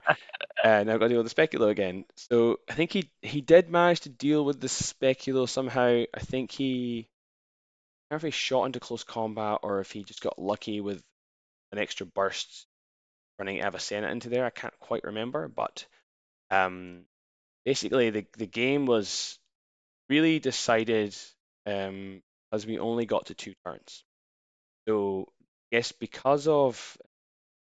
guess it took a long time for deployment. My first turn took a long time because my Sphinx had a lot of engagements to make, and I guess just with rolling dice and figuring out, like, you know, where to go and all that sort of stuff, we ended up only playing to 2 turns.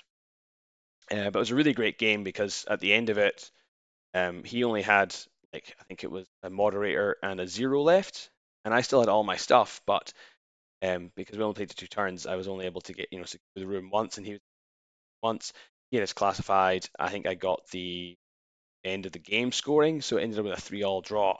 And unfortunately, also, we forgot that there was panoplies in the fucking objective room as well, so we forgot to score for those. So it could have been a really close game.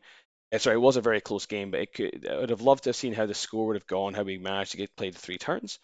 But as it was a really, really great game, really, really, like, really excellent back and forth. You know, I killed a lot of his stuff, but Chris was, like, very determined and to made all the right plays, took all the right shots. There was one moment where it was just so unlucky, where he had a full like health Taskmaster in cover. My Sphinx comes around the corner and goes 4 dice, hits twice, he fails both armor saves, Taskmaster goes down. And I'm like, that shouldn't have happened. Then his last turn he made a play to try and get the Taskmaster to kill the Sphinx. So he, like, did a long bomb shot with Avicenna to Medikit. And if he'd gotten the Taskmaster up with that dice roll, it would have been a very different game, but unfortunately he failed the fizz check. Taskmaster dies, and he didn't really have much else because the Chimera that I was so worried about on turn one, he I was able to get a lucky berserk run with the Taiga, like kind of threaded the needle between all the little chimeras, between all the little pupniks, and got into base contact with a Chimera. Berserked her. Sure, she's got total immunity, but he still managed to fail one of the armor save. And I was like, thank God, because if that Chimera had lived, if that Chimera had lived, what a sniper shot there. I know. I was just like, it was like the Tiger was in the armory. I was like, ooh, yes, okay, yep, 10 inches out, boom, and took her out. But if the Chimera had survived. He also forgot that... I think you have to name that one Messi, like the soccer player. He went through the whole defense and scored a goal. Amazing player. And Messi is not too tall. Real Madrid fan here, by the way. Yeah. Just got into him. And I think... that explains a lot. Chris had forgotten as well that Chimera has structure. So could have actually been healed by Fiddler. But I guess just forgot that that she had structure. And luckily, I managed to kill Fiddler with a plasma Q-drone, which I'm really starting to like that plasma Q-drone because that thing's fucked. Sure, it's only good to 16 inches, but it's only -3 to 32, which when you put into the fact if you're shooting things out of cover, it's still 3-8s. And there's been times where I've run the plasma Q-drone and someone's just gone, fuck it, I'll just dodge it. And I'm going, well, I'm still 3-8s. I'll take it, and if it hits, it just does so much damage. So, the damage potential of a Q-drone is, with plasma, is insane. Especially in Shazvasti where they don't hit that hard. Like, yeah, that's fucking great. Yeah, I really enjoyed that piece. But yeah, and it ended in a 3-all draw, which was not, which was fine, to begin with, because Chris is an excellent player. I was worried going into it. I thought I was going to get my arse kicked. But yeah, I guess the Sphinx helped me out. I think the Sphinx ended the game still in fully 3 wounds, so it had just done so much work for me. So that was that round one. Bit of a flex there. Bit of a flex. Get better, Chris. Not even 1 wound. Oh, get good. No. I'm here. We've already grudged each other for NovaCore, so I reckon the revenge is coming. Have you? Ooh. Yeah. So I think I'll be eating my words. Show must go on. Yeah. So we'll I'm part of that grudge thing, isn't it? Aren't I? Yeah, you are. You're playing the other. I think Andrew or Jared. I can't remember which one it is. Yeah. Right. I was gonna grudge Shadow Lord 66. But yeah. Okay. I guess. But yeah, that's fine. I guess we'll do the Lord of the Lost Lieutenant versus the Transmission Matrix. We appreciate that'll be fun. We appreciate it. Yeah. All right, so we'll crack on anyway because I guess we've got a lot of missions to go through. So we'll try and keep them as short and concise as we can. But Panic Room round 2, Hector, how do you go? Let's go for that. Well, I play our good friend Josh, who was coming from Victoria and was staying with us in that Airbnb place. We get into the game, we roll for it, he won the roll, and he chose deployment, as I could do myself if I win the roll. So I go like, well, I'm deploying first, so let's strike hard. That was the initial thinking. So he deployed his GSA army, and he has a quite interesting army list with what was that? He has our friend, the TAC, he had a Harris team with 2 Domarus and Karakuri.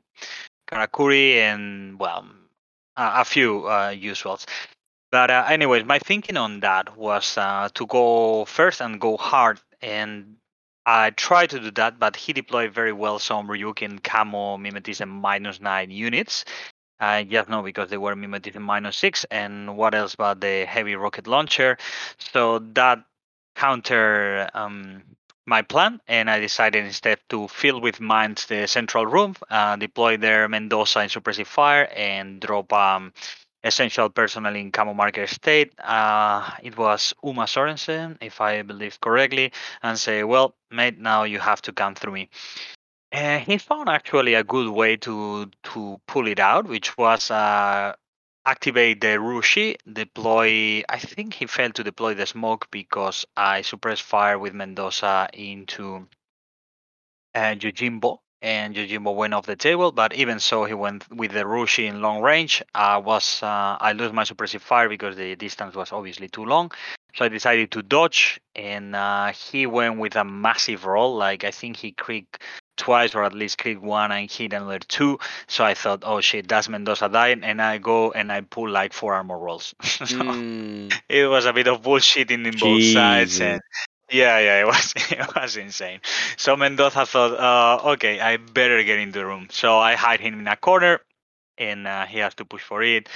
He bring a Shikami that I thought is gonna come into the room hard for Mendoza and shoot him dead, but instead he decided to push him in remove some of my troops that were waiting to get into the armory, but didn't have enough orders for that.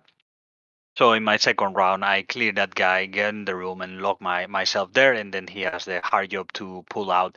Nevertheless, his basic core team with Keitsotsu missile launcher made the day. I think he killed like 100 points in one round, like unbelievable.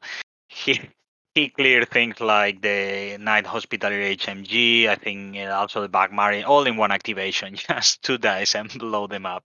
So that was a nice pushback from Josh. And the game finished quite on my end. I think it was a 9-2 or something like that. Yeah, actually, that the point there you raised about having things outside the room, which I forgot to mention, Armory, is it's a really, really good or tactic to do if you burst as well, is to try and stage things outside the room. Then you can potentially use reactive turn dodging to get in the room during their turn. Definitely. Something that's really good for Taigas to do because they got 6th sense and a 4-inch dodge, so they just stay outside the room, wait for you to open the door, and then be like disgusting, and then just dodge inside. Deal with me. Yeah. Surprise. Yeah. Hello. Val, how did you go in your round 2? I played Zach. I believe it's Zach, the Y Company player. Yes, well, Zach. Yeah, his name was Zach. Yeah, you guys all played him. I think you played him, Kev. I did, yes. Yeah, exactly, Zach. Yeah, wasn't that? So he played Y Company. Again, obviously, I'm running my Raicho and Predapult list. And it was obviously Panic Room. So the list worked really well. I went first. I got in there. Got my Predators in there, and I had my Rat-Tarak and Osnat sitting just outside. The table we played on was quite open, so he didn't leave too much watching.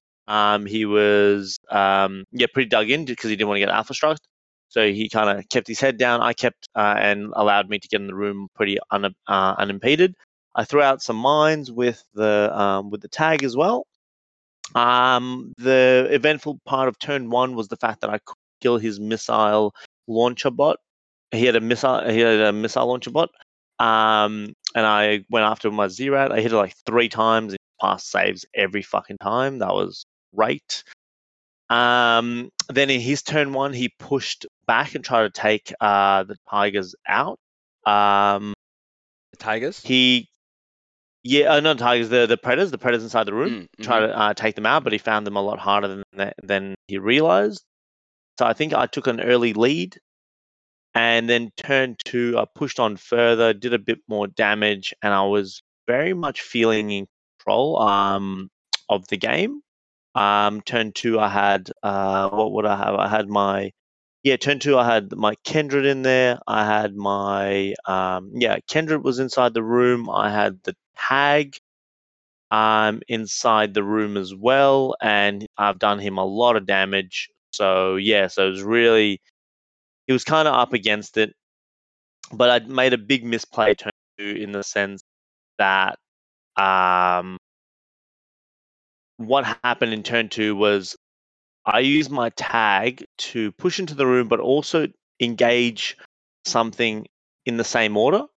And as the tag stepped back into the room, I forgot that his Guilang hacker was within 8 inches, and he total controlled my tag in arrow.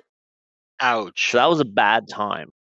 So what I did, I'm like, "What fuck!" You moved into the room to kill something, but you walked into the control. Yeah. So basically, I walked I moved to shoot something, and I moved into the room at the same time. So I had an AR, so I had face-to-face with something, and I had the hacker pop up as well. I'm like, fuck. I'm like, well, to be honest, the way it actually played out is we did the face-to-face roll with the shot, and then we realized the hacker's there. He's like, oh, I'll isolate you. But the dice were rolled. So I'm like, I would have still done the gunfight and just hoped he may have failed the roll. But so it was a bit of an awkward situation like that, but that's fine because we both agreed, and we both agreed to that sequence of events. Sure. So then he total controlled my tag, and I was out of orders in that group. And obviously, you have to untotal control your tag. You have to do it at the start of the turn. So I'm like, fuck, he's gonna kill me with my own tag. So what I did is I ran Kendrick into the room. I think I used someone to throw smoke, and then I ran Kendrick and engaged my own tag. Right. Yep. And effectively, what he did in his turn too, he spent like 3 orders fighting Kendrick in close combat, and I just kept using the heavy pistol instead of my double action or anything like that. And I only did 1 wound to my own tag because Kendrick kept winning the fights, and I only did 1 wound to the Raichu using the heavy pistol because it's what damage 14 and his arm 8. Mm-hmm. So he needed I don't know, 4s to fail or 5s to fail or something. So that was most of his turn too, because I did so much damage to him by that point. So then come my turn 3, I've got 1 command token. I take my tag back because it's mine, and I fucking paid for it, so I want it back. And then all he's got a flashball spot, Peacemaker doing very little, and then he's got his Harris team of Hawkwood, CSU, something else, and maybe Carhu multi-rifle. So he's got 6 orders. And I'm like, okay, how do I play this? I either play this safe and just pile in the room because I've already got a Raichu and Kendrick in there. The Raichu's only on 1 wound, but still, it's a Raichu with, and I've got Kendrick. Or do I go for the throat? So I chose to go for the throat because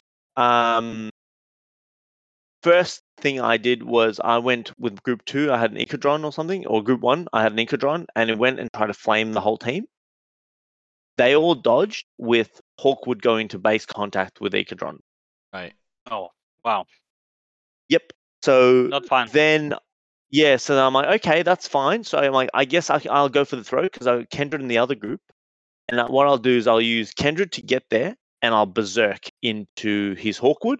I'll be burst 2, and I'll put him Loss of Lieutenant. I'll take away his main attack piece to deal with my tag, and hopefully the tag wins me the game sitting there on 1 wound. Because he'll be Loss of Lieutenant. He's got very little command tokens. He's got nothing really with punching power to deal with the tag. So Kendrick leaves the room. Can't get Flash Pulse because she's got total immunity. Dodges, comes around, and the dodge takes her around the corner to see in line of sight of Hawkwood. She berserks. At the same time she berserks, I have a brain aneurysm. And instead of going with my double action close combat weapon for the berserk, I go with my chest mine. No. So the difference is the chest mine's crit on 11s. The double action close combat weapon crit on 14s. So I'm like, I don't know why, but I did the maths in my head. I'm like, yeah, I just need crits. So what I did is I rolled an 11 and a 14, so I got 2 crits, which is 4 saves. But if I went with the double action weapons, that would have been 5 saves because the 14 would have crit as well, and higher damage as well because chest mine's only damage 13, right? Well, she's only damage 13. As well, unfortunately. But she's got martial arts, though. In close combat. Martial arts 1. Yeah, which is +1 damage. So I don't think that damage 14. Oh, is it? Yeah. Well, there you go. So anyway, the point is, nonetheless, he had 4 saves to make with a measly arm of 3, and he made 3 out of 4. Ooh, and he was alive. No so then, cap. Yeah, no wound in cap. So then his turn, and I was up in points, by the way. I'm assuming Kendra died then. Oh yeah, she fucking. Oh, she bit dust. Yeah, she met the maker. Yeah. Okay. So she died because there was everything shot her. Everything that could shoot her was like three models. They all shot her. She died. Plus monofilament from Hogwood. Although yeah, exactly right. Totally immunity though, so it doesn't care. It doesn't win. Although you are dogged though, so it doesn't win. Yeah. So then his turn, right? His turn. He's got like three orders. So what he does, and I'm up in points by the way. He moves Hawkwood, see the Raichu, and does a face-to-face with him to shoot him dead. Now, the Raichu chooses to put a template from his heavy shotgun and hope to live. Because if Hawkwood died and the Raichu died, I'd win the game because I had more points than him, and I was already up on points, so I'd win on points. Mm. So either Hawkwood dies and I die and I win, either Hawkwood dies and I live and I win, or Hawkwood survives and I die. And that's the only way. Yeah. And I died, and he tanked his damage 16 heavy shotgun template, and he walked into the room victorious. And I was pretty gutted because I thought I played that pretty well. But Zach's big props to Zach. He kept his head down. He stayed calm when he was losing, and he just waited for me to make a mistake. And sure enough, I did by getting total controlled and then running and then going with the Kendrit, which I'm still happy with the Kendrit play. But yeah, obviously it didn't pay off. So really good game. We can call that the Jotun Hogwarts move. Amazing. was potentially one of your mistakes there, as well as moving the Ikadron into dog. I don't need this, Kevin. Thank you. With the Ikadron, absolutely. Well, the Ikadron, because the thing is, the Ikadron only had its last order to do the flamethrower thing, moving into the point where the Hawkwood was within dodging range was bad. But it also allowed me to go on that suicide run because I'm like, if I berserk, I get two dice. Surely that's going to kill him. But to be honest, in hindsight, I should have left Kendrick right from in the room and gone with my zero marksman rifle and just killed his order pool. To be honest, I think that was the play. But right. Well, Kendra could shoot in close combat as well, right? Kendra carries a Vulcan shotgun, isn't it? Yeah, Vulcan shotgun. Yeah, so she's really dangerous. Plus -6. Oh, well, that guy's mimetism. Yeah, well. But if you kill your Ikadron, who cares? You go again and kill the guy. Yeah, Kendra's really dangerous when she goes into close combat with you. She has the option to either chess mine you, to close combat you, or to put it two flame templates onto you. So it's just a bad choice all round. Well done to Zach. Yeah, massive props to Zach because, he just stayed calm. Stayed calm and calculated, and took the game. Well done. Cool. All right, so my turn, my round two. Against chocolate. My round two was against Jackson, playing GSA, and we were playing on quite an open table. Actually, when I say open, it was very much like there was stuff around the outside of the table. Yeah, stuff in the DZ, you stuff around the sides and you stuff around like the square, and then objective room in the middle, and then that sort of area between it was nothing, which was quite tricky to deploy on because it meant that in Panic Room you're obviously at an AH deployment anyway, so you are compressed into your stuff. It did feel like my deployment. I went first game. All my stuff was basically deployed on the 8-inch line because there was nowhere else really to put any of your stuff. Like, it was all just some cover and 8-inch line, but a lot of the stuff was deployed out of cover because there was nowhere else I could actually put in my things. It's very much one of those tables where you look at it and you go, right, okay, well, if I'm going second, then I'm definitely taking this side, and therefore you definitely have to take this side. It's like one of those tables where you look at it and you're like there's only one way we're going to splice this, and that is whoever's choosing sides is choosing the side with a little bit more cover on it, and then the person who goes first is basically left with the area with no cover. So I was kind of good in some ways that I was running list I was running, and it was good, I guess, because there was the objective room, which did give you some, like you say, shadow zone to put your stuff behind it, so that it would give you some protection. Although saying that, Armory Panic Room, I don't know how you guys played it, but we played it. You could shoot through it. Actually, did you guys play that way as well? You could shoot through Panic Room. In and out. We're playing in and out. In and out. Okay. Yeah. We played. Yeah, in and out as well. We should have played through, to be honest. But yeah, we played in. Yeah, I guess the mission is designed to shoot through. Yeah. Yeah, I find that like in and out and in and out, but not shoot through, for our listeners out there who don't understand what we're talking about, is common for a lot of buildings that you play in Infinity. I find it harder to play for in Armory missions because the aim of the game is to get into the building. It creates these weird like in between situations where you are you're like a millimeter away from the door, and therefore you can't be seen, but you can see into it, but you can't see through it. But as soon as you touch the door, then you can see all the way through it, and it just creates this. And I just find it creates this weird situation. Breaks the immersion. Where you can stand like millimeter away from the door and then dodge in and like, hello, I'm in now. And I don't tend to enjoy playing that way just because, yeah, I think from the immersion point of view, I have this situation like I can see you, so we often just. You can be around the corner, well, you know, around the door and dodge in as well. That's true. Yes. That is true. Result that is true. It's just like what happens is you. Because in order for you to shoot through the building, you have to be touching the building, which therefore means that if you're running up to the building, anyway, I'm not going to get into it. It just creates. And it can bring up some other weird interaction sense. You can lay mines, right, and not be seen because there's another guy there. Yeah, you can do. Yeah, there can be some weird interactions that can happen. But that was one thing I think maybe you raised with me that I never thought of before. It's like, could you place a mine?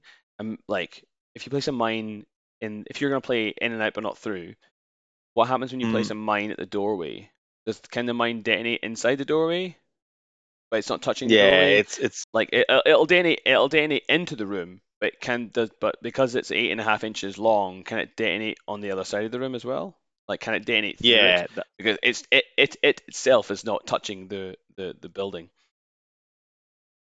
Nah, there can be some weird ones because it can be some weird interactions. So I think it's easier to play, see all the way through, but it's just traditionally everyone always plays these sort of things. In and out. Yeah, yeah. So Jackson was playing JSA. He had a core link of Keisatsu with the requisite missile launcher. It had the MSV2 Spitfire in it, as well as Yuriko. He had some pretty cool bikers in it. So he had an Arigoto Hacker, Karoshi Rider, and Yojimbo. He also had a Waban, Rushi, and a Luduan. So he had a fuck ton of S4. He had what, five S4, which was not great for him on the table that we were playing on. Why I'm going back to being open. And so what happened basically was, my turn one, I placed my Sphinx on one of the flanks. My Sphinx moved 6-6-6-6 up to outside of his DZ. Was able to slice the pie on the Arigoto, Hiroshi, Jimbo, Van, Chi. However, he got lucky, and he was able to throw some smoke with Yojimbo, which blocked Yojimbo, the Luduan, and the Rushi, so I was only able to kill the Arigoto and the Hiroshi, which was good. It was lucky. He also had a Ryukin as well, which I think he tried to put outside of his DZ but failed. Again, you know, because it hasn't got a marker state, it doesn't matter. And I ended turn one with my Sphinx on one wound, but it had managed to kill his entire link team.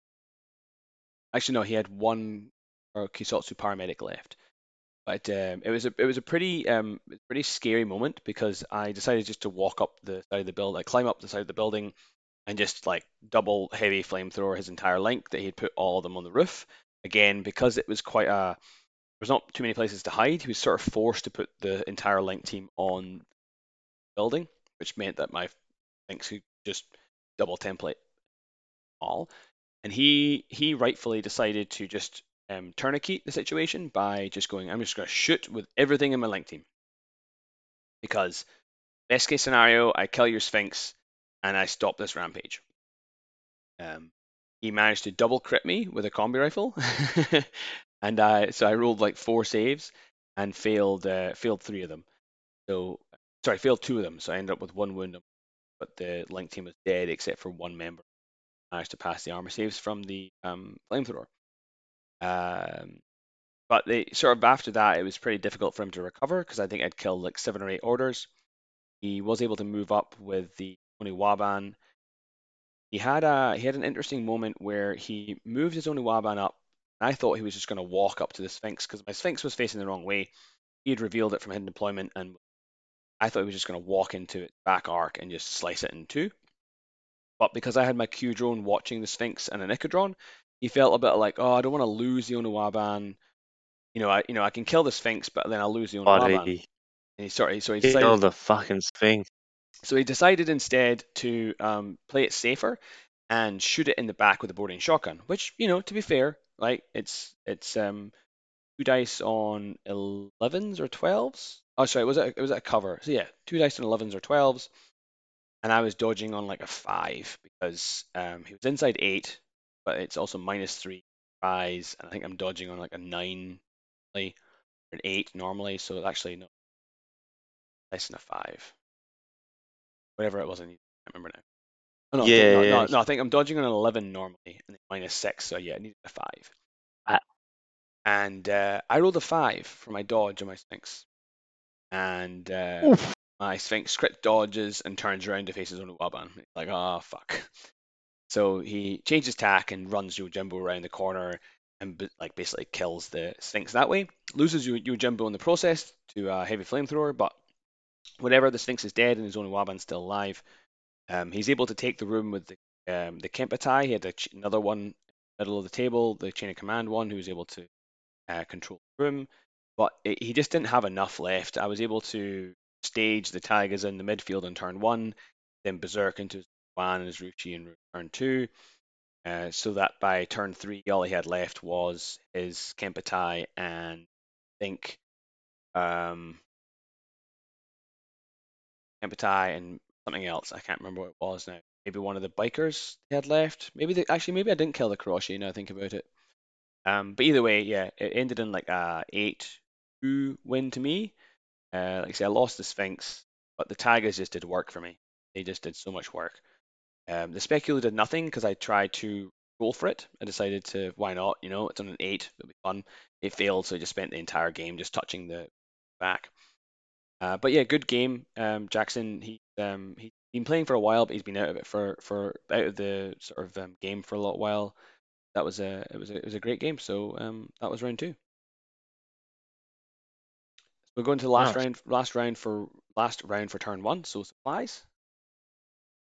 She has some good answers to your Sphinx though, having close combat. So you basically had to like keep it marked. Did you kind of have that in your mind going into the game? Like being like, oh, there's an Oniwaban anywhere. I just can't leave this out of mark state. Yeah, so I ran out of orders basically. I knew he had an Oniwaban somewhere. That was obvious. So I just pulled it back to a position where I could at least cover it. And I didn't know if it was in front of me or behind me because I was sort of almost on the halfway line. So it ended up being behind me, and he ran into me. And he had like one hacker on the table, which was the Aragoto hacker, so I was like mindful to kill that first up because he did have some repeaters from flash pull spots, which is always the thing to watch out for when you're running the Sphinx, is that if your opponent has hackers or a repeater net, you got to kill those hackers before you up with that Sphinx. Lucky on that turn, that game hacker he had, I was able to neutralize early on, which gives him free reign. JSA are good against something like a Sphinx, but he didn't have those two there. Isotsu, they only had combi rifles. The Kempetai has MSV2, but it only, has a Spitfire, which is good, but it's not a template weapon. And then the things that I was concerned about, like the Luan, MSV1 and Heavy Flamethrower or the Rushi, they were all taken out by Taigas. Wow. It was. I mean, again, it was a good matchup. I think at the table, again, I think you feel like worked in. Nice. All right, so round three. Let's keep it moving. Let's go. So, round three, we were playing Supplies. I was playing Chris, which was your opponent Kev for round one. Oh, yeah. He was playing Bakuni, as you may remember, and he was playing exactly the same list. So I don't need to go through that. Finally, I won the roll, and I choose to go first. Supplies is one of those missions that you could pull it out going first or going second. But in my case, I decided to go first to try to punish my opponent, and also because I was not very familiar of how Bakunin is now in N4. So that, and also because I have some PTSD with John the Ark in my last game against Bakunin, which was in the previous tournament. She was eaten alive by Patniks in one order. So, well, not in one order, but they spent like 8 orders, and one order in close combat is as much as he could, and he pulled it out. So I was like, nope, not this time. I'm going to go first. And therefore, I wanted to alpha strike, but that Bakunin list was rock solid. And as you may remember, it was very reactive, has a pure link team of Riot Girls with missile launcher, has that Taskmaster heavy rocket launcher, and has a couple of flash pulse bot and the Papniks and so on. So not easy to assault army. I test my luck with the Sierra drone bot. It took a missile on the face, so it's like, okay, maybe this is not the way. Then I try with... I'm not sure if I really tried with the Carhu, nothing happens, but it's like, you know, as soon as I fail, the Carhu is off the table for the whole game. So finally I said, you know what, Mendoza, you know, you're the man of the show, go for it. So I push Mendoza up and go to engage the Taskmaster. The range was not great, but that means for me -6, so I was something like 8. And that means for him, good range, but he has to take the cover and mimetism. So I believe he was on 7, something like that. So 3 8s versus 2 7s, not too bad. And I have redundancy in wounds, but with fire, you never know. I won that roll, and everything came very bad for poor Chris. And the thing melted down. So no more Taskmaster. I open an avenue there with Mendoza, and I try to exploit it with my Beast Hunter, push the Beast Hunter up, deploy some mines, and try to rebuild some camos, and just make life difficult for the Riot Girls. All in all, consider my first round was okay. Kill a Taskmaster, and I kind of controlled the midfield. I thought I was up to a good start, but then he quickly paid back the favor and push. I think it was the in turn one, actually, or yeah, probably the Papniks through the roofs. We will having some bridges connecting from one deployment to the other, so he just sneaked through with Eclipse Grenade and just moving. They move 6-6, so pretty quickly, and clear one of my flanks, which was a TR board, a Monstracker, and so on. So he caused some damage, relocated, reposition around the field, and start pushing back. The game was super tight up to the last round.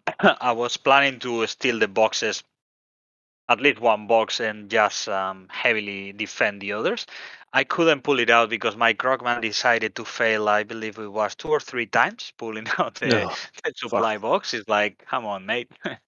So I have to recamo him and bet everything in the third turn. I was more controlling the midfield, but of course he has a lot of tools to pull me out. Plus he was holding back on his camo markers around midfield, which I suspected, you know, there were zeros, killer hacking device, and things like that.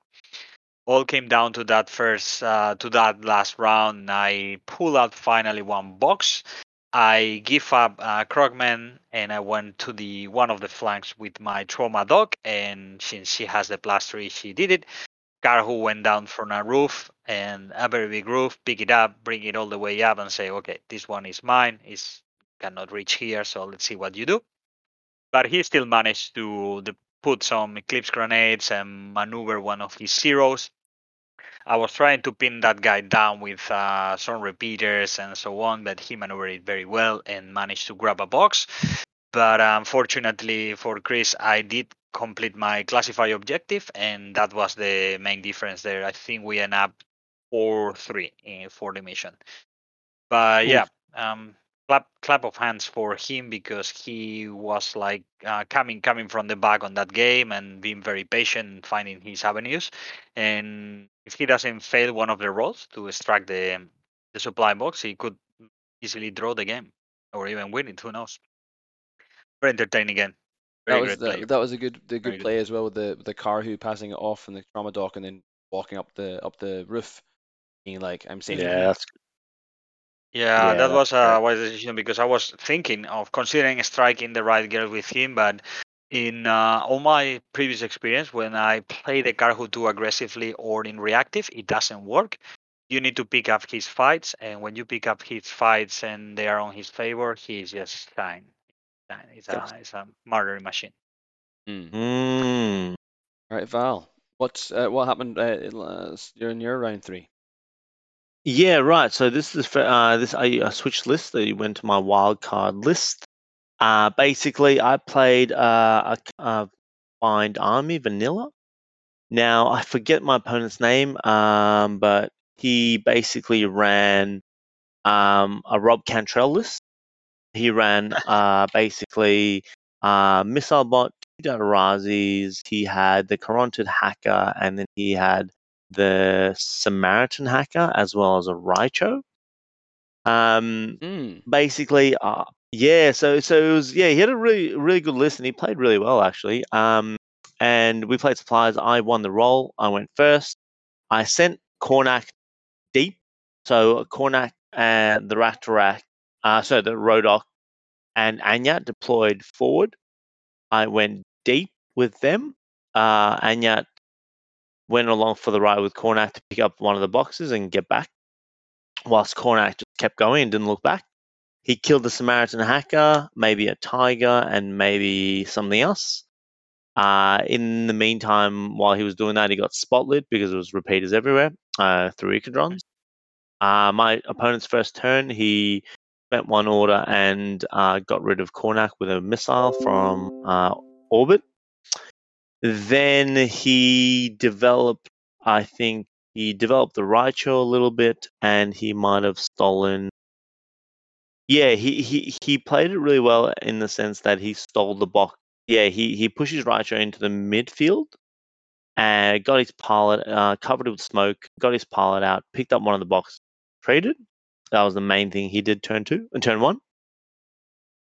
Turn 2, I fluffed around. I think this is where I might have lost the game. I had to either go for the Raicho or go for the middle box. I did neither. So so I kind of repositioned the link, tried to get like some control, tried to do some damage, didn't do any of it. Then his turn 2, he passed the box off to the Flashball Spot, took it off the Raicho. Raicho went back in to the midfield because he's like, obviously you didn't learn from my trick turn 1, Val, so I'm going to do it again. So he covered his Raicho with smoke, got into the middle room, which was got the pilot out, picked up the box and retreated, but he ran out of orders, so the Raicho was sitting out open. So my turn 3, I've got one box.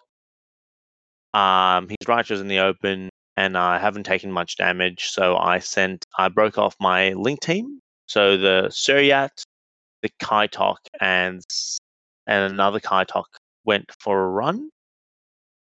I came around the corner with the Suryat to shoot the Raicho on 5 dice Burst 5. Yeah, Burst 5 HMG out of cover. Did that once, one wound. Did that twice, crit me. With explosive round, obviously, from the multi HMG. Surya goes down. I'm like, okay, that's not great, but that's fine because the Raicho has one wound left. So I just need to get it one more wound, and he drops the beacon. And I've got some Predators on my right side in the other group ready to take the beacon away from his Flashball Spot. They couldn't do that until the Raicho was down because the Raicho was covering them. So the idea was it was like a domino effect. Once the Raicho fell, then I'd have a clear run on the right flank with the Predators to take away that other token. So the best I was aiming for is probably a draw or a win through a classified, because we have one each, because I suspected three you could pick. Even if I did take down the Raichu, he'd probably get the Samaritan or the Caron to pick it up. Anyway, I come around the corner with my Kaitok, 2 dice on 15s because he's out of cover. He's 1 dice, 14, and he crits me again. So it was 2 14s in a row he rolled.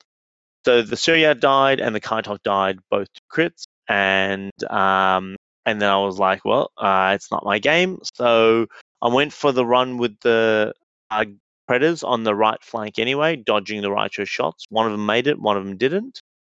And then when they finally came upon the R-drone to chain rifle it, it just dodged the chain rifle. So he ended up having the having both boxes. So he won 2 boxes to 1 in supplies. So I think it was maybe 7-1 or 8-1. So that left me day one with 1 win and loss. So yeah, that was it was a good game. He played really well. He just his eye on the prize and he did the mission. Didn't fuck around with the gunfighting or missiles or spotlighting or anything like that. He did the mission and got out, really. Got in, got out. So, yeah, well played. That's what you got to do sometimes in supplies, right? Yeah, absolutely. I fuck up. Sorry. I really apologize to my opponent, but I'm sure I'll come to the podcast. So, yeah. No, well done. Excellent. I mean, yeah, it sounds like you had like close games at least on day one. Yeah, absolutely. Yeah, absolutely close game. No doubt about it. So my round 3 was against Zach, your round 2 opponent, I believe. And yeah, this is probably my favourite game of the weekend. It was a very, very close game. Playing supplies. Zach was running White Company. He had two like Harrises essentially. Awkward, a CSU, and a Fuse Paramedic, and then the other one was this with Lyra and a Dewjack, and then he had a few other things. Well, I decided to take my camo spam list for this one because it's supplies.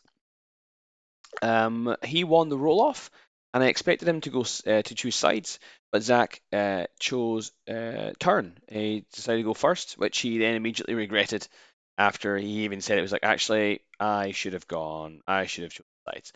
So I was pretty happy with this. That was exactly what I wanted. I was running my camo spam list, going second, it's fine by me. Yes, but it was still a very good game. His first turn, he was like, oh, okay, I'll move out and I'll get some boxes, because literally there's nothing that of value up for him to kill. I think I had an R-drone, but even the R-drone was quite far back in my DZ. Without the NIS, it would have been quite difficult to actually engage it. So he kind of like did a little bit of forward and back, where he was like, oh, I'll move out and I'll try to do some stuff, and then kind of pulled back because he realized he didn't have enough orders to get to the box and pull it back. I think he did reveal a Guilang hacker to pick up 1 box that happened to be of my shrouded hacker, and I was able to isolate him as he picked up the box. So his Guilang was kind of sitting in the midfield with a box in hand, but not able to go anywhere. I followed up with moving my Caliban MSV Spitfire out of a flank, moving up, came around the corner, killed Valera. I think I killed like a Flash Pulse bot as well, turned back into camouflage. Didn't grab any boxes because I had Malignos KHD on the middle box, just waiting to reveal, and I had my Malignos hacker near the box on my left flank, ready to reveal. Actually, on his first turn, because he wasn't able to make any real impact on my army on turn 1, he actually revealed his Tiger Soldier with Spitfire, which he said to me was like something he would only really do turn 3. But because he couldn't really get any angles on my stuff, he decided he might as well go after my Taigas. So he walked on his Tiger Soldier. I think killed 2 of my Taigas and an Ikadron, I think. Before he got spotlit, and then on my first turn I dropped a missile on the Tiger Soldier, then dropped a missile on the isolated Guilang, then did the run with Caliban. So I'd killed like 4 orders in first turn. He then responded by trying to get the box that had been dropped, grabbed that, moved it back into safety. Moved forward to grab the middle box, or tried to grab the middle box, but couldn't quite. There was a bit of a back and forth there with this Peacemaker he had in the midfield as well. And then it all came down to the last turn essentially. He grabbed two of the boxes, one with his CSU, the other with his Fusion Paramedic, and then Trish basically tried pulling them back as far as they could. So I had a lot to do on my final turn. So I was able to grab one of the boxes with my Malignos Hacker from Hidden Deployment, picked up the last one, and then used my Caliban MSV1 Spitfire to hunting for his models at the box. And literally on the last order of the game, I was able to get an angle on a CSU, shoot the CSU, put him down, so that basically forced him to drop both boxes. I think I had two of my classifieds, won the game with one box to nil. But it was very, very tight, super, super tight. Wow. Like it came down to he just wasn't able to pull his boxes far enough out of line of fire. He had a really good play where he put John Hawkwood in the middle of the table in suppressive fire to basically slow me down to getting the box, but I was luckily again able just to move the Caliban into position, win the face-to-face, put Hawkwood down, then move out, shoot the Fusion Paramedic down, and then last order shoot the CSU down. So yeah, it really does it was like literally one of those games, if I whiff this roll, he wins. If I beat him, then I win. Yeah, one of those really tight games. So well played to Zach. It was a great game. And had a lot of fun. I think it ended what was it? Yeah, six? I think it was 6-0. I think in the end, but that doesn't really represent how close the game was. It was literally the last dice roll of the game. It came down to. Yeah, Jesus. So that ends turn one. Yeah, well, I'm glad you have avenged. Oh yes, I avenged you. Yeah, that was the other thing. Yeah. I was just gonna say you avenged me, so thank you for that. Yeah, I think you were coming around going, "Avenge me!" So I ended the day one with 2 wins and a draw. Hector, you had 3 wins, and Val, you had 1 win and 2 losses. Is that right? That's right. Yeah. So we went back to the hotel room. Oh no, sorry, we went out to dinner on Saturday night. We went to a lovely Korean place that Vizzy had booked, where we drank. We ate a lot of meat. Not everyone. Obviously, I'm 2 vegetarians on the podcast tonight, so I ate a lot of meat, and you guys ate a lot of vegetables, and we also drank a lot of drinks as well. So that was fun. Yeah, we get lubricated inside, definitely. That was a good night. Yeah, it was a lot of fun. We had our fun, yeah. Yeah, shout out to Vizzy for organising that for us. That was a good meal, good times hanging out. I didn't get to spend too much time with the Queenslanders because the tables were unfortunately not very close together, but the atmosphere was really good, and we went back and played some board games. Was it board games we played and then it? No, we played some code names. Yeah, that was good fun. Play some code names. Oh yes, we tried playing code names with Hector. English not his first language. Thank you for doing that to my mind. Yeah, that was exactly what I needed that night. Thank you guys. Next time in Spanish, let's see how it goes. Yeah, it might be better off. So, oh boy. So yeah, it wasn't. I don't think we had too big a night though on the Saturday, which was. We were on a mission, Kevin. We were there to teach the Queenslanders how to play Infinity, right? So we had to stay focused. Not me. I was on the piss. Yeah, but the rest of you. Let's talk about round 4 then, shall we, Hector? And talk about how to teach somebody how to play. So, we went into day 2, and just a recap. In day 1, I think Peter Henry from Victoria was first, and Lockie Carter was second, or the other way around. That's correct. And then. Kevin and myself, we were 3rd and 4th in, I don't remember who was where, but we knew from day 1 that we need to play each other, so we have a few drinks and in the night before, as you normally do, and then go into the next day. So here we are, Kevin Hamilton and myself playing for Acquisition in round 4. And I was playing my list for it, and you were playing. You decided you won the roll, right? You decided to go for your X-Fin lists. Maybe you can elaborate on that because you took your time to think about deployment and initiative. And it was that I made. I made the worst decision on both sides of it. Like I made basically two bad decisions. So the intention was to rock up to Acquisition with my camo list, and I won the roll off, and not only did I win the roll off, I crit the roll off. I rolled a 14, so I was like, ooh, and I just dang. And we were also playing on the graveyard table that Val had played on round one. Now it was markedly improved. There was more cover. It was still kind of open.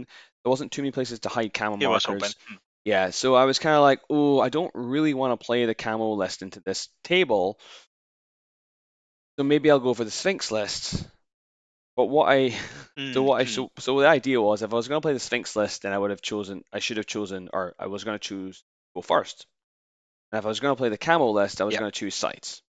But what I ended up doing was I chose the Sphinx list and then chose sides. So because in my head I was like, well, I want to go second, but I feel like the Sphinx list will work better. But that was just the wrong decision to make. What I should have done was either choose first and take the Sphinx list, or sorry, I'd already chosen the Sphinx list before we'd rolled off. I was like, I don't like this table. I'm going to take the Sphinx list. So when we rolled and I won, I should have just stuck with going first. But I decided I'll be sneaky and go second, which was the wrong choice to make, which is why I took so long deciding what the fuck I was going to do. So yeah. Well, now you explain it makes sense, right? It's an open table, so you want to have the Sphinx for the long range shooting, and it's Acquisition, so you want to go second. I guess you prioritize the thinking beforehand as opposed to what was going on at the minute. For me, watching that the table was rather open, I was happy to take initiative. Like, if I win the roll, I'm most likely going to stick to initiative and go first. Yeah. Simply because Shazvasti is too dangerous, and my list is based on the cornerstone of Joan the Arc, and I don't want her to die in the first round because that would be a very difficult game from their own. So I happily took the initiative. I deploy first. After I see your deployment, which was basically a spam camo list plus Q-drone, plasma rifle, R-drone, flash balls, and a bunch of pal balls, and I believe that's it. I thought, well, there is no way I'm going to alpha strike this, so I better go for the mission, push up and kill what I can, which, no, you also have something. Yeah, next to one of the consoles, you deploy a camo token. A bit too exposed, right? It was, yes. Very exposed. Correct. And my counter deployment to that was Mendoza, like pretty much prone, but able to just stand up and find that guy. By the way, a note about my games, I found very useful holding back 2 units. When I was playing first, I normally spend 1 command token and hold back Mendoza and the Beast Hunter. And that's a pair that works phenomenally together. They help each other so well. Like, Beast Hunter can open the attack for Mendoza or can deploy mans and protect Mendoza. So yeah, notes for you Pano players out there. So I hold those 2 back and I deploy 1 to go for that camo marker, which I suspected is going to be some kind of hacker. So clear that up. Since I couldn't alpha strike anything else, I killed that one. I killed the Q-drone that you deploy in a good corner. That somehow my Carhu, with that mobility 6-2 and the climbing plus, managed to go around a ladder and blow him up in the long range. Yeah, that blew my mind. I was figuring, like, from where he was, I was figuring that's 2 orders minimum to get to him, but you did it in 1 because it's just 6-2 climbing plus was just able to get where it needs to go. Yeah. You can do crazy matrix scenes, like the guy went off the ladder to the side, picked the line of fire to him, and then come back. You sacrifice cover, but who cares? It was a long-range shoot, and the Carhu has everything on his favor. So yeah, he did that to that guy and then to the flash pulse. Then Mendoza has a clear time to stand up and look at your camo. Your camo decides to do nothing, and I believe I discovered you at that time. And that was what was that? Killer hacking device? No, it was a Caliban. Yeah. So it was a Caliban chain of command. Caliban chain of command. So in the next order, Mendoza having all the advantage. Yes, clear that guy. There, I couldn't see anything else but Taigas, supposedly, but for Taigas, I have to go around for them, and it was not worth it. So instead of that, I deploy mines. I touch maybe one console, and then I proceed to retrieve my units and set suppress fire for free with John the Ark in 4 units, and let you do your first turn. That maybe you want to describe, so we do the battle report in parallel. Yeah, no, definitely, yeah. So I think you putting everything in suppressive fire really put me. I think you killed like 3 models, so it put me in a bit of the back foot. On turn 1, you had things in suppressive fire, so nothing was going to be easy to lodge. Mendoza was just in an impossible location, and I had no way to get to him. Easily with any of my pieces. I was able to get some good shots with the bounty hunter Red Fury because we got that free one in this mission. I think it was able to take out one of the bounty hunters, the Carhu and not the Carhu but the Beast Hunter. The Beast Hunter. You kill the Beast Hunter, you kill bounty hunter. Yeah, and then the Tigers did a little bit of work as well. They were able to dodge and dirk into couple of things. I think I was able to intuitive attack your Zulu Cobra Killer Hacker. That was really lucky as well. Yeah. I made a few kills on the way back, but I kept my Sphinx in hidden deployment for the time being. I just didn't want to overcommit. And then lastly, I decided I had 4 or 5 orders left, so I just went on a Rambo run with this Speculo. That was beautiful. Made it all the way into base contact with Joan.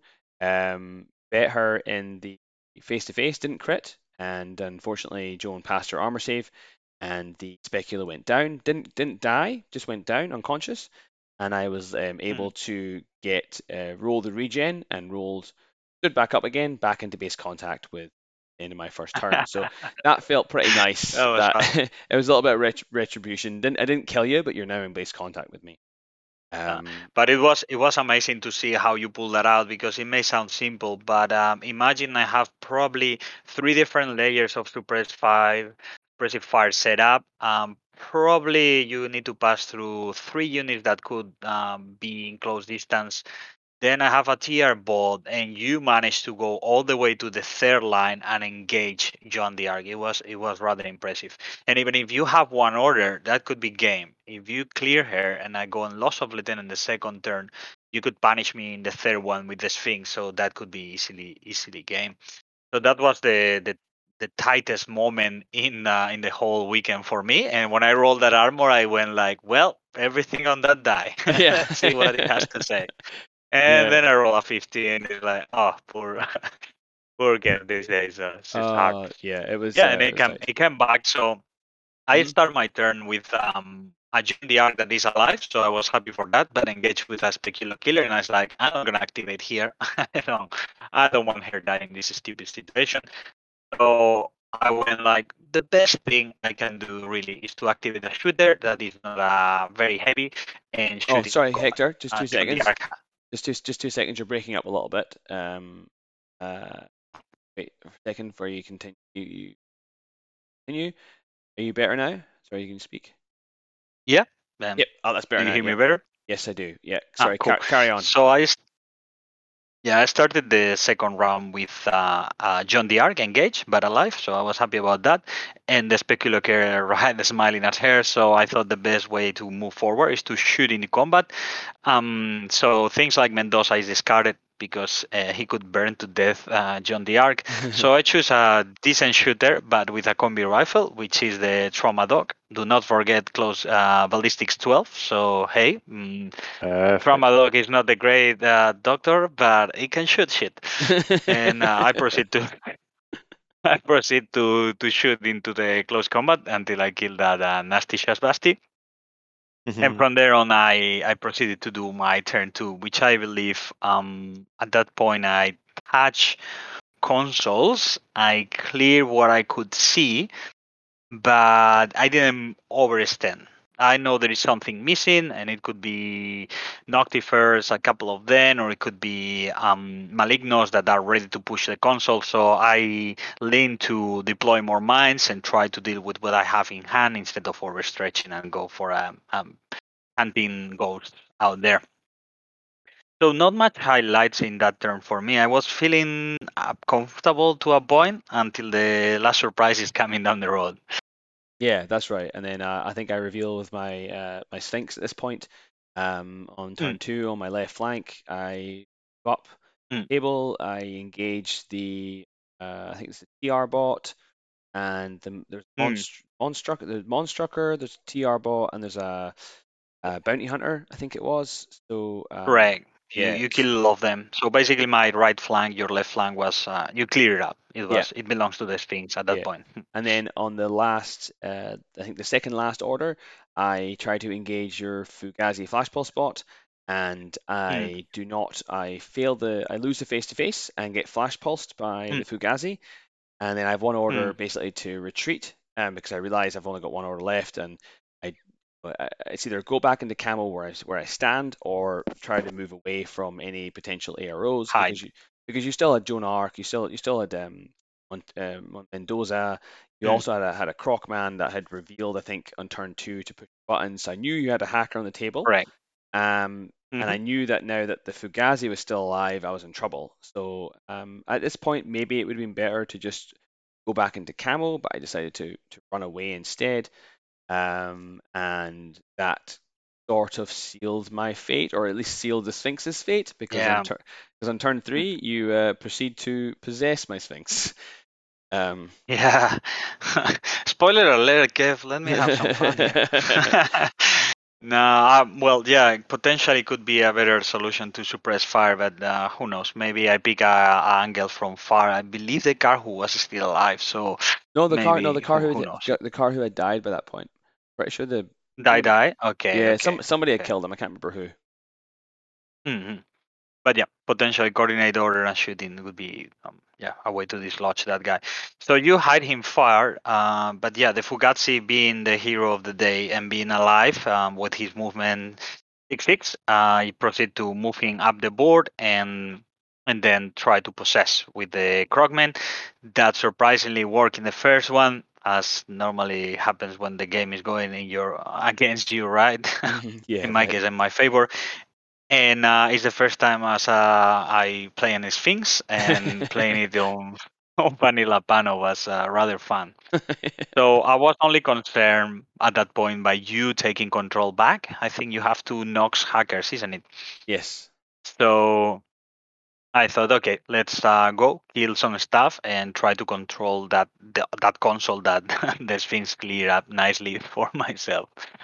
And I basically murdered a few things, control that flank, go heavy on the central console, which is where you have most of the points in this mission. I settled there, John the Ark and the Red Fury.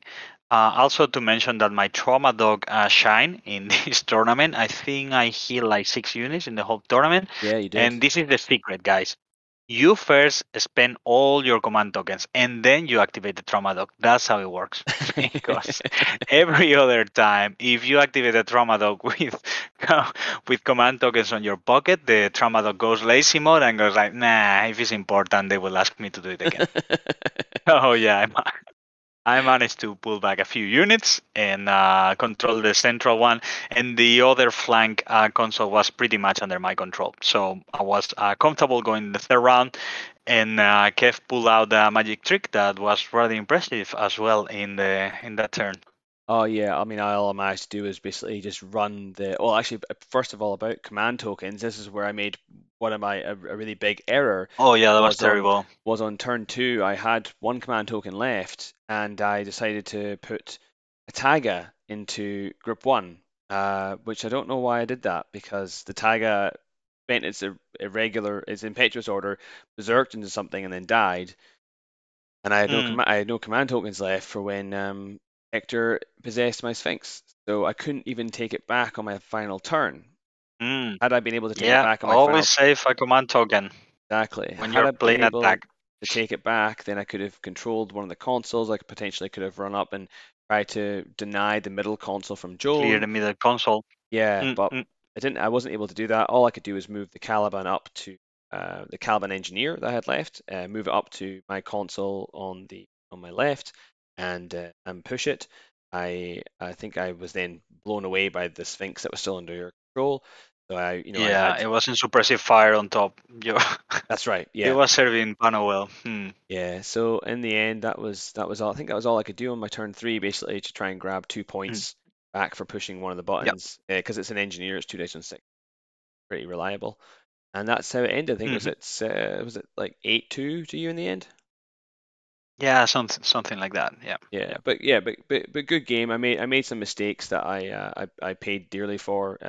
Basically right from the start, and but you played very well. With a different table would be a different story, right? Because that open table really helped me. Like if you have to like with that amount, 10-2 or so different story, as in it'd be 10-2. As in, when you say different story, do you mean 10-2 or? I think that table definitely too long. It definitely panicked me. It did. It spooked me into a point of like, oh fuck, I wasn't expecting to have to do this. So I made the wrong decision. But that's fine. That's what happens. A little bit dusty from the night before.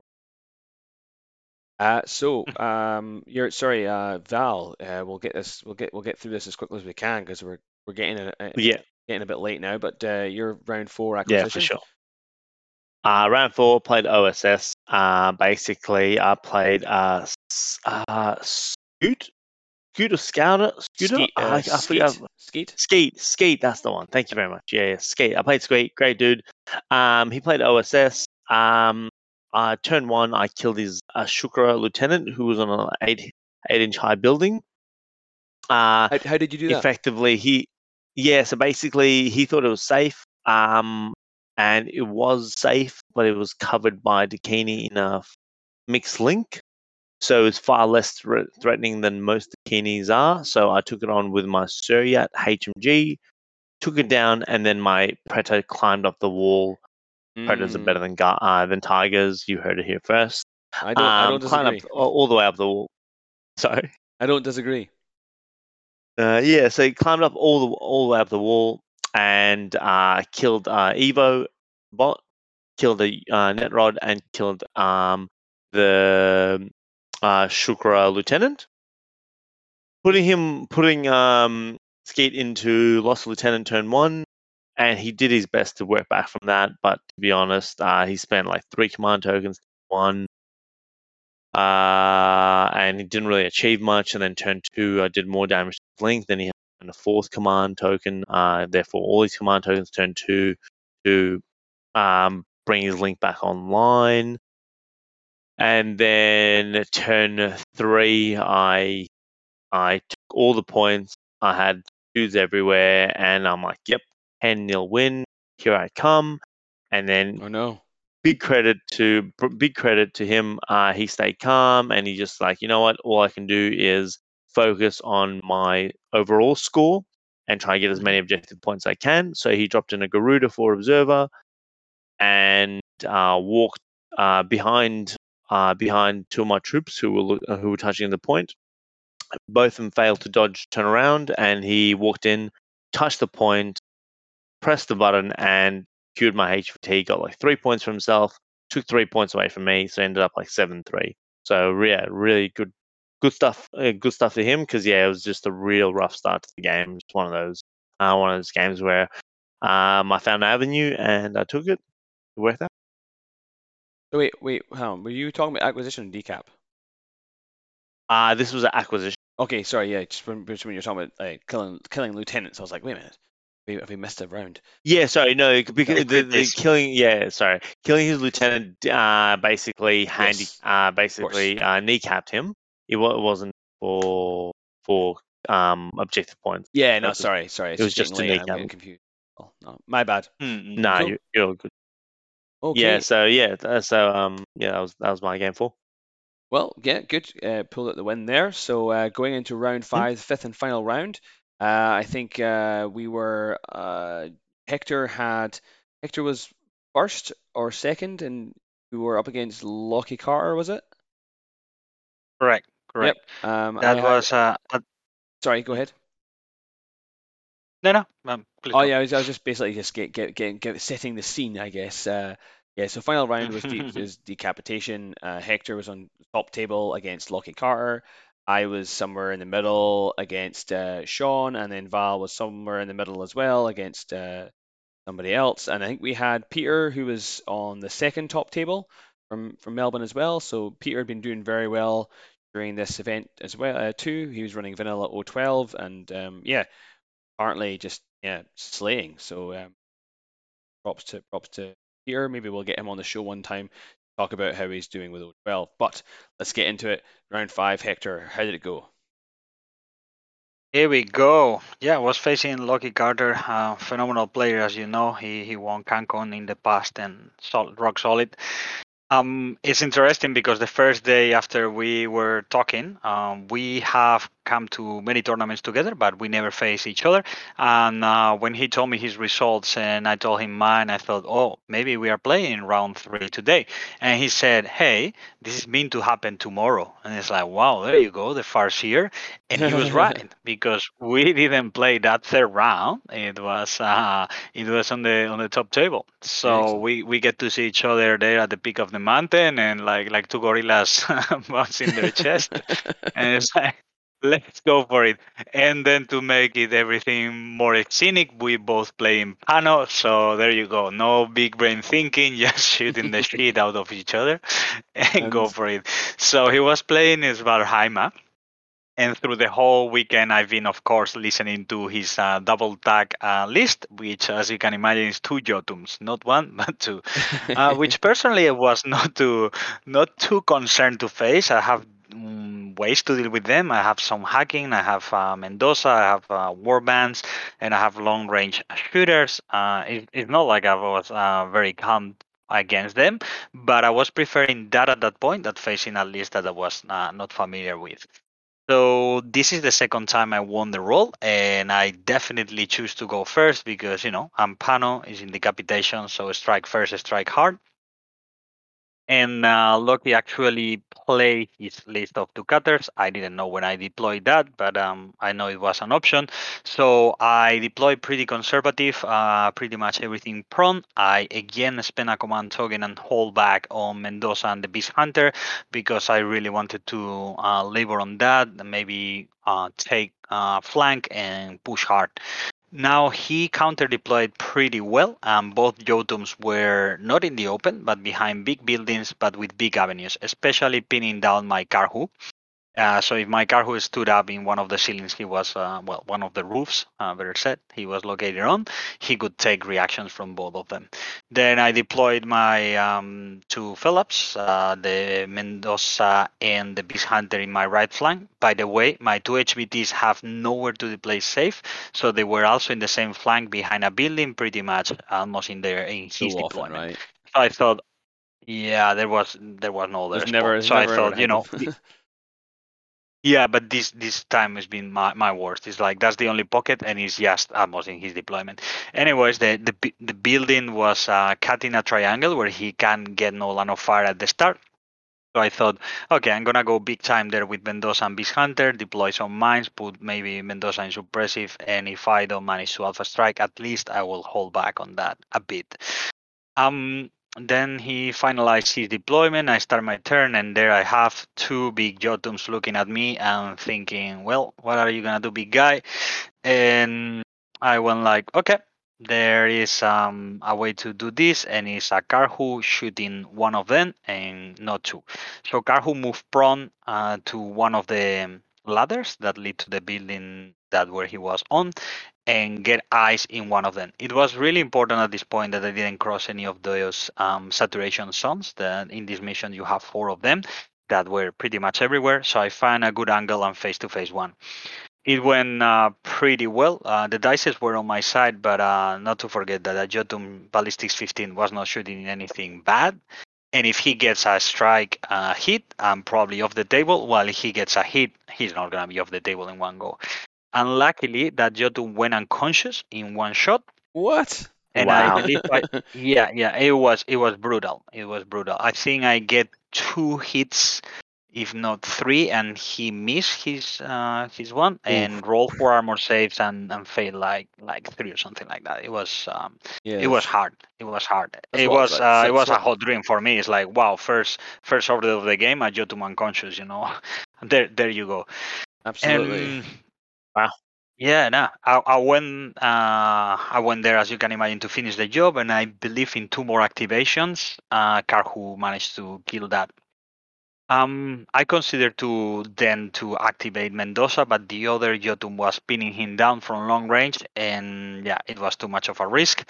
So instead, I maneuvered the Beast Hunter, put a couple of AP mines to defend my HVTs, defend Mendoza on the way, and push him a bit farther. Also in proximity of Liang Kai, so if he wants to go in a suicide run, he can exchange lives there. Oh, and so Lockie was running. Lockie had Liang Kai. Yeah, he had. He liked his warbands, and he made a fair point that one of the fun parts of playing Svalheim is to have warbands. You have that one, and then you have what's his face? Trainer, this world trainer for Anastasia. Shona Carano. Yeah, Shona Carano. And then a full link team of fusiliers, but not much shooting there, like two hackers and flashball bots, and Jotun is pretty much taking all the SWC at that point. And in my first turn, I couldn't push forward, and I was a bit concerned because Mendoza was really close to his deployment. There is in the other side of the building there was a Fugazi and a Mulebot, and he has two hackers. So I thought, and Lucky, please contact me because I forgot to ask you why he didn't push that Fugazi and just immobilize my my Mendoza. I think he may be thinking he need to push hard because he's behind in points, and he proceeded to push up the field with his Jotun lieutenant and spread murder. And he went to that flank where I have Mendoza, the Beast Hunter, my two HBTs. Now the only problem is he needs to go through the center, and in the center I have a hidden deployment Crocman. So once he stepped in line of fire of the Beast Hunter, I went like, okay, you take an AP mine, you take a Beast Hunter, I believe I reveal and put a fire template on him. He took as well, the defensive turret, and on of that, the Crocman possessed. I thought he's going to reset and believe on his armor, but no, he said, no, one step at a time, I'm going to kill that Beast Hunter. So he stood on the Beast Hunter, maybe a split burst. Yeah, I think he split burst, two in the Beast Hunter, one in the Crocman, one in turret, something like that. Bad result for him because the Beast Hunter passed his armor roll, and yeah, he was a pain on the butt, unfortunately. My Crocman did pass the whip roll, and he passed his two BTS rolls. And he was at that time going red, like, oh my God, how is that Beast Hunter alive? And I was like, well, he is alive, but I could exchange his life for possessing your Jotun right now and here. So the Jotun went rampage mode and managed to clear the turret, clear the Beast Hunter, but has to deal as well with the Crocman and so on. So he couldn't... what happened at that point is he wants to push harder and kill the HVTs and Mendoza, but John D'Arc was in suppressive fire on his way, and he said, okay, change of plans, let's kill the lieutenant because that's sweet points, and went for John D'Arc. But John D'Arc in suppressive is no joke, and managed to put him down. What? He took an arrow. Yeah, not three wounds.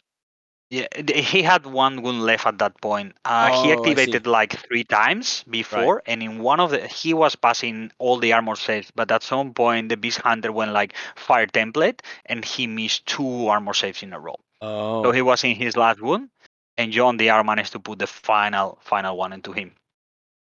So unfortunate. And when it did indeed, and when it came to my second turn, we keep going. He told me like, yeah, I have a way to play this, and I want to play it all the way to the end. I say, perfect, let's go for it. And he asked me like, go hard. I want to do this in my own terms. He's like, perfect, let's do it. And in my second round, I tried to, I killed the HVTs. It was not many defenders at that time. I positioned myself and tried to kill Liang Kai, and Liang Kai was as resilient as the two Jotuns, as he was hard to dislodge, and he would keep dodging and surviving. So in his last, then he played his turn, and he played this amazing way where he combined orders to try to put down my Carhu and my TR bot, and I keep passing armor saves and hitting everything. So at the end goes in Liang Kai in a ceiling, managed to dodge, managed to draw prone, get an angle on the HVTs, shoot both of them dead, and it was amazing how he scored those points, because he has very few orders and he managed to score points, and that actually bought him the second position in the tournament. So hats off to Lockie to keep it calm and play against all the odds, and actually do pretty well given the circumstances. And so the end of the game, I believe, was something like 10. Killing the HBTs is 2 points each, something like that. Yeah, so 4 points for doing that. 10-4 then. Yeah. 10-4.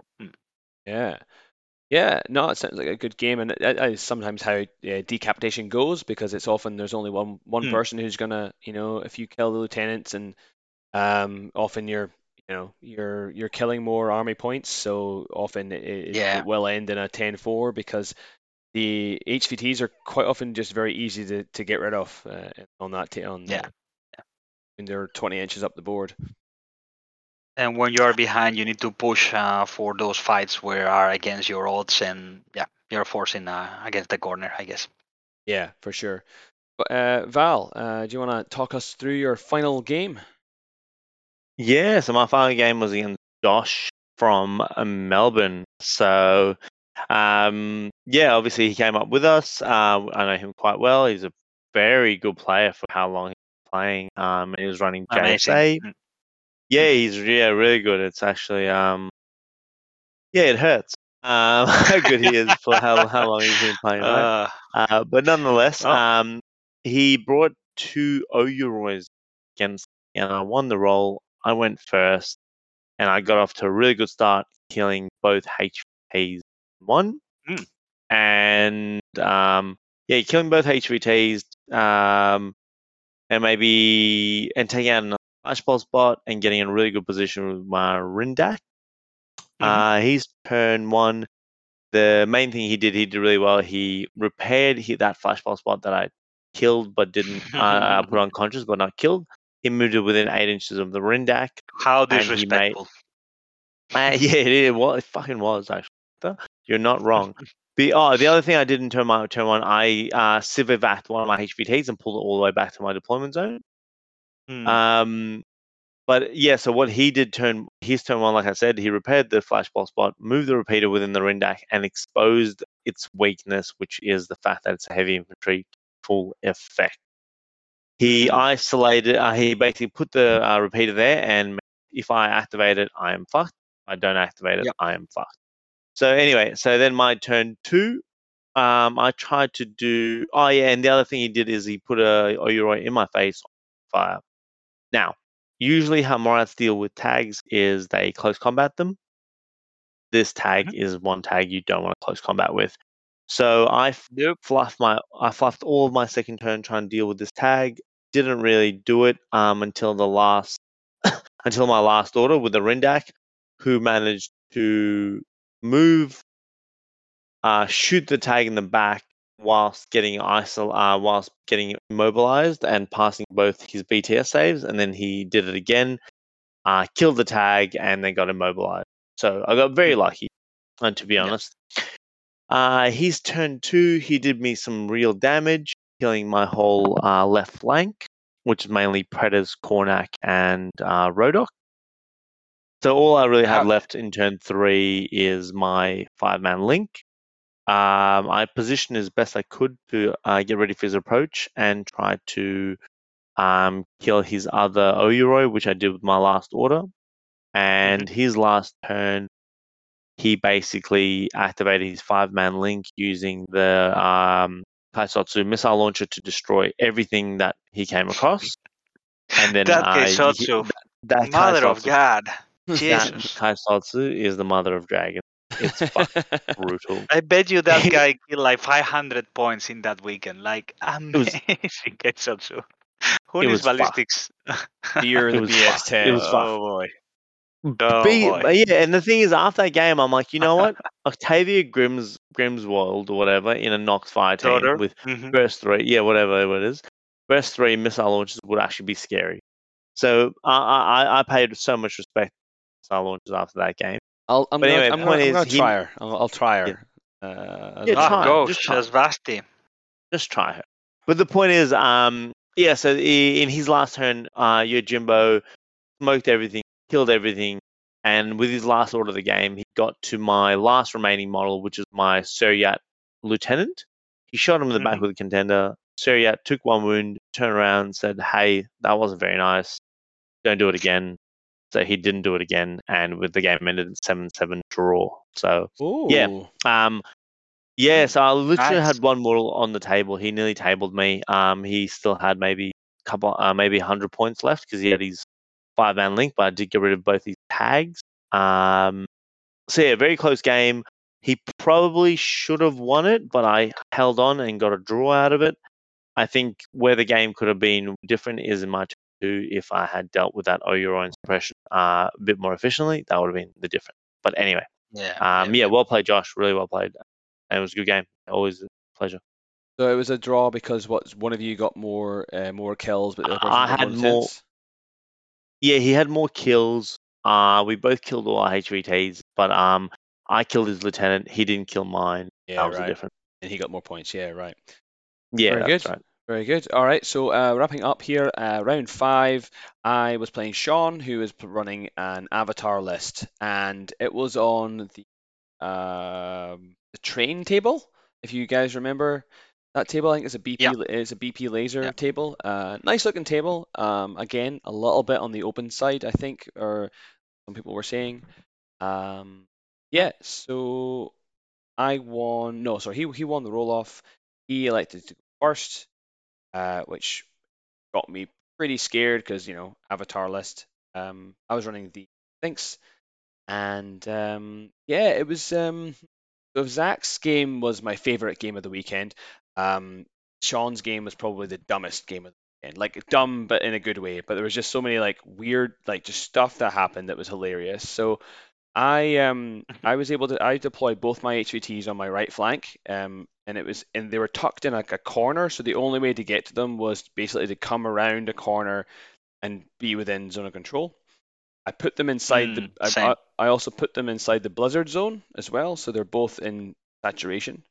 So anything coming around the corner would have to be on burst 1, be -1 burst.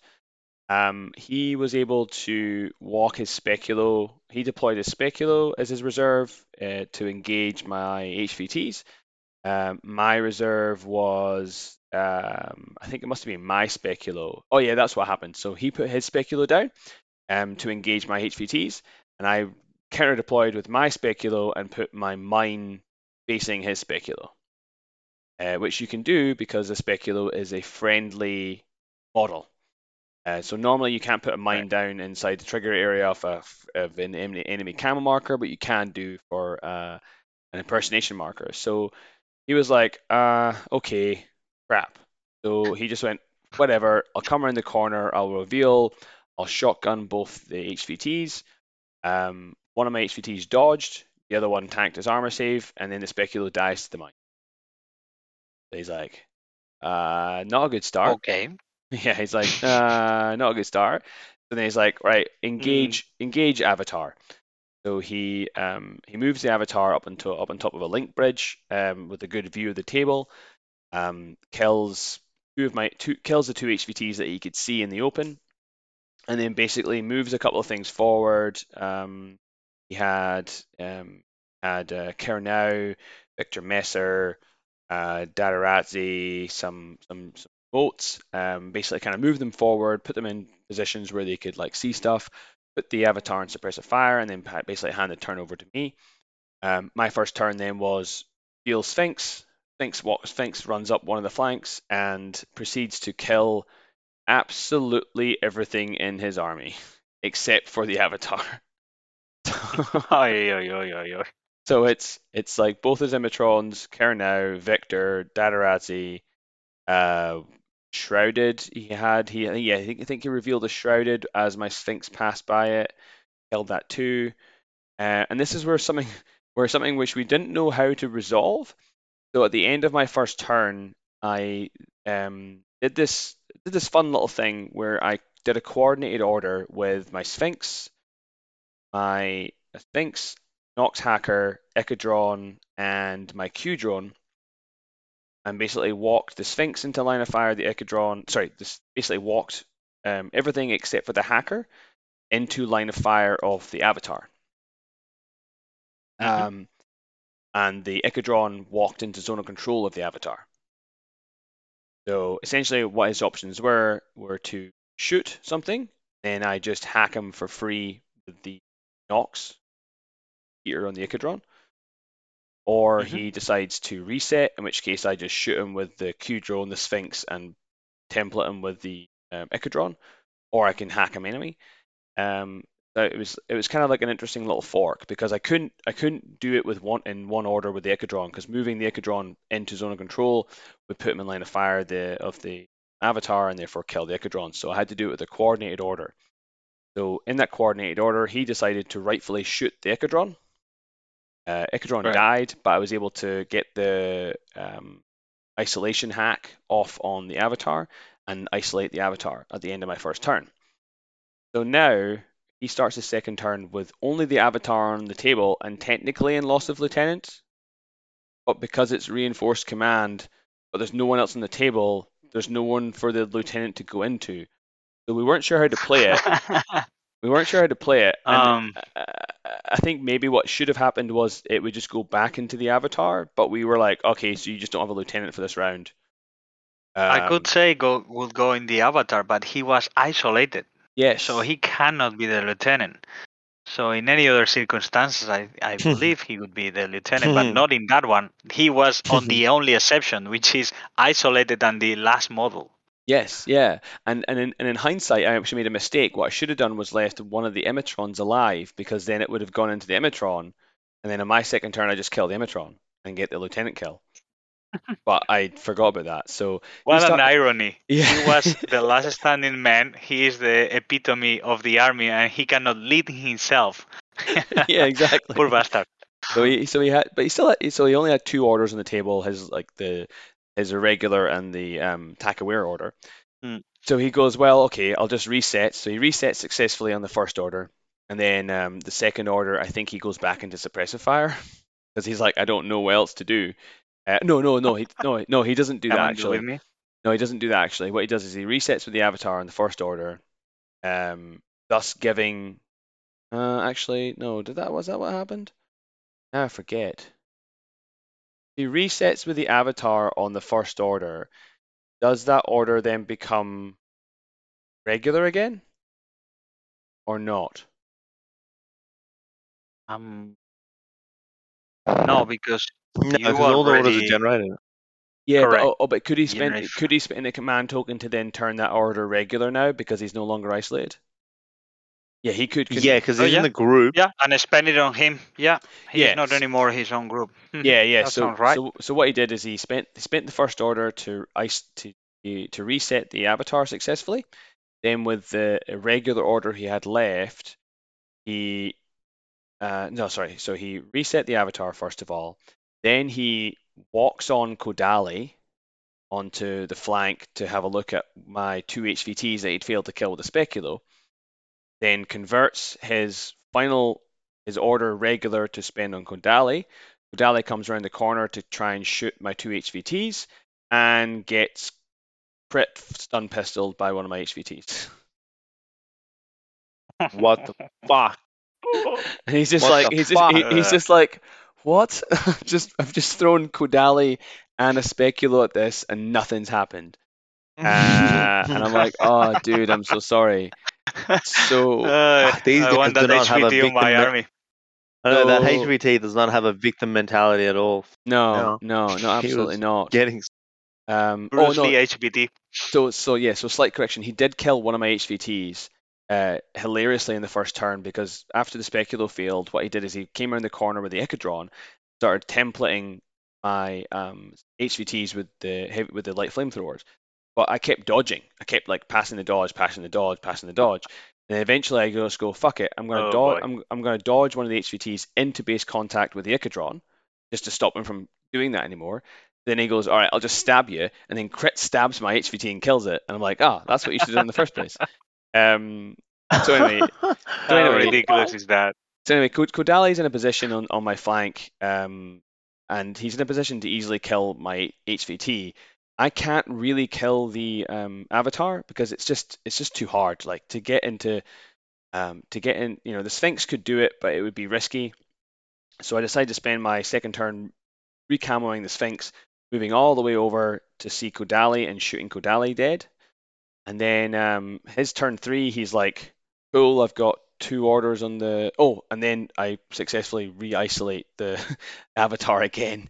He's like third turn, he's got two more orders on the Avatar. One of them to... And they basically all he does is just sort of stands there and goes back and suppressive fire.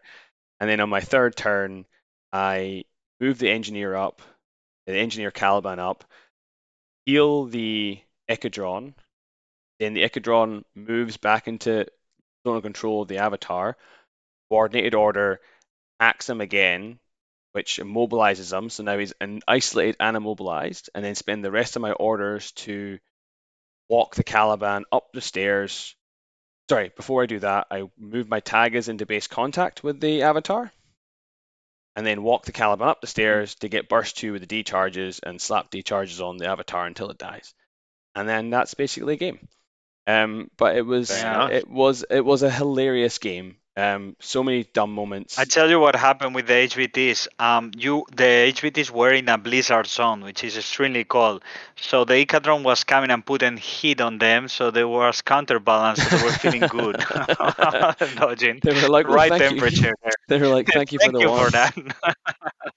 Yeah, but it's the first time I've ever managed to kill an Avatar like that, and it took so much of my brain power to figure out, okay, how do I isolate this thing so I can pick it apart, because I wasn't going to be able to kill it with just like straight up shooting, or at least I didn't think I was going to be able to kill it. You know, it would just take too many orders. So, you know, a combination of coordinated orders, hacking, and then being able to just dodge. I think I managed to dodge a Taiga into base to base. That's what I did, yes, because I had to first of all dodge a Taiga into base to base contact with the Avatar in order for my engineer to move up and safely revive the Ikadron. So I relied on all that happening for me to be able to get and kill the Avatar. In hindsight, had I just left the Emetron alive, then I would have killed the Lieutenant that way, but that doesn't matter. So that ended in a 10-2 victory to me. And yeah, really fun game. Sean took it well the whole way through. Like he was, you know, his dice were hating him real hard. And but yeah, he seemed to have a good fun time. Awesome. So, with that mammoth recap out of the way, I guess as a conclusion, what did you guys think of the event? Yeah, it was good fun. I like the event. I realized in Brisbane they like open tables, like majority of them were open, which playing Vanilla Pano, I'm not gonna complain. I'll take it every day. Yeah, no, and the people there were so nice. Like my experience there was nothing but fun. Yeah, excellent time. The guys on busy organizing dinner, and we went for some drinks in the pub nearby. Benedict Wannacott from up in, oh god, I'll get this wrong and he'll hate me, Townsville or the other one. They invited us out for Darwin, drinks afterwards. No, not Darwin. Oh Jesus Christ! Don't tell me he's in Darwin. We went for drinks. Went to the local pub afterwards. Had some pizza. Had a good recap. There was a few of us there, so it was just great. Really loved the hospitality of those guys. So looking forward to going back up for the next event. It was absolutely. I wish I got to see more of the con. That's the only thing I wish I did. But it was just it was a bit intense. Yeah, a bit busy with the Infinity. Yeah, that's my only... We could arrive earlier, you know. Well, that is enough. That's absolutely. We could have gotten up a bit earlier had we had just a few. Well, I don't know about you. I mean, I was fine. I think Val was a bit dusty. No, I was wrong. Less said about that, the better, eh? So before we wrap up for the evening, we do have a few questions from our Patreons, actually, that we asked them to put out. And they're all directed at you, Hector. They'd love to know a little bit more. I don't know if you've had a chance to look at these questions, but if we'll just quickly... Can I just have some input here? Just sorry, can I interrupt? Sure. Yeah. I'm the new host on Loss of Lieutenant, and there's no questions to me, and they're all to Hector. Because you've been more at fuck. And I also don't win tournaments. It's because everyone's fair enough. Everyone's so shocked that Vanilla Pano won a tournament. I mean, even I was too. Yeah. I was the most shocked myself. Yeah. So the questions we've got here. So we've got one here from Hedgehime, also known as Ollie. Mm-hmm.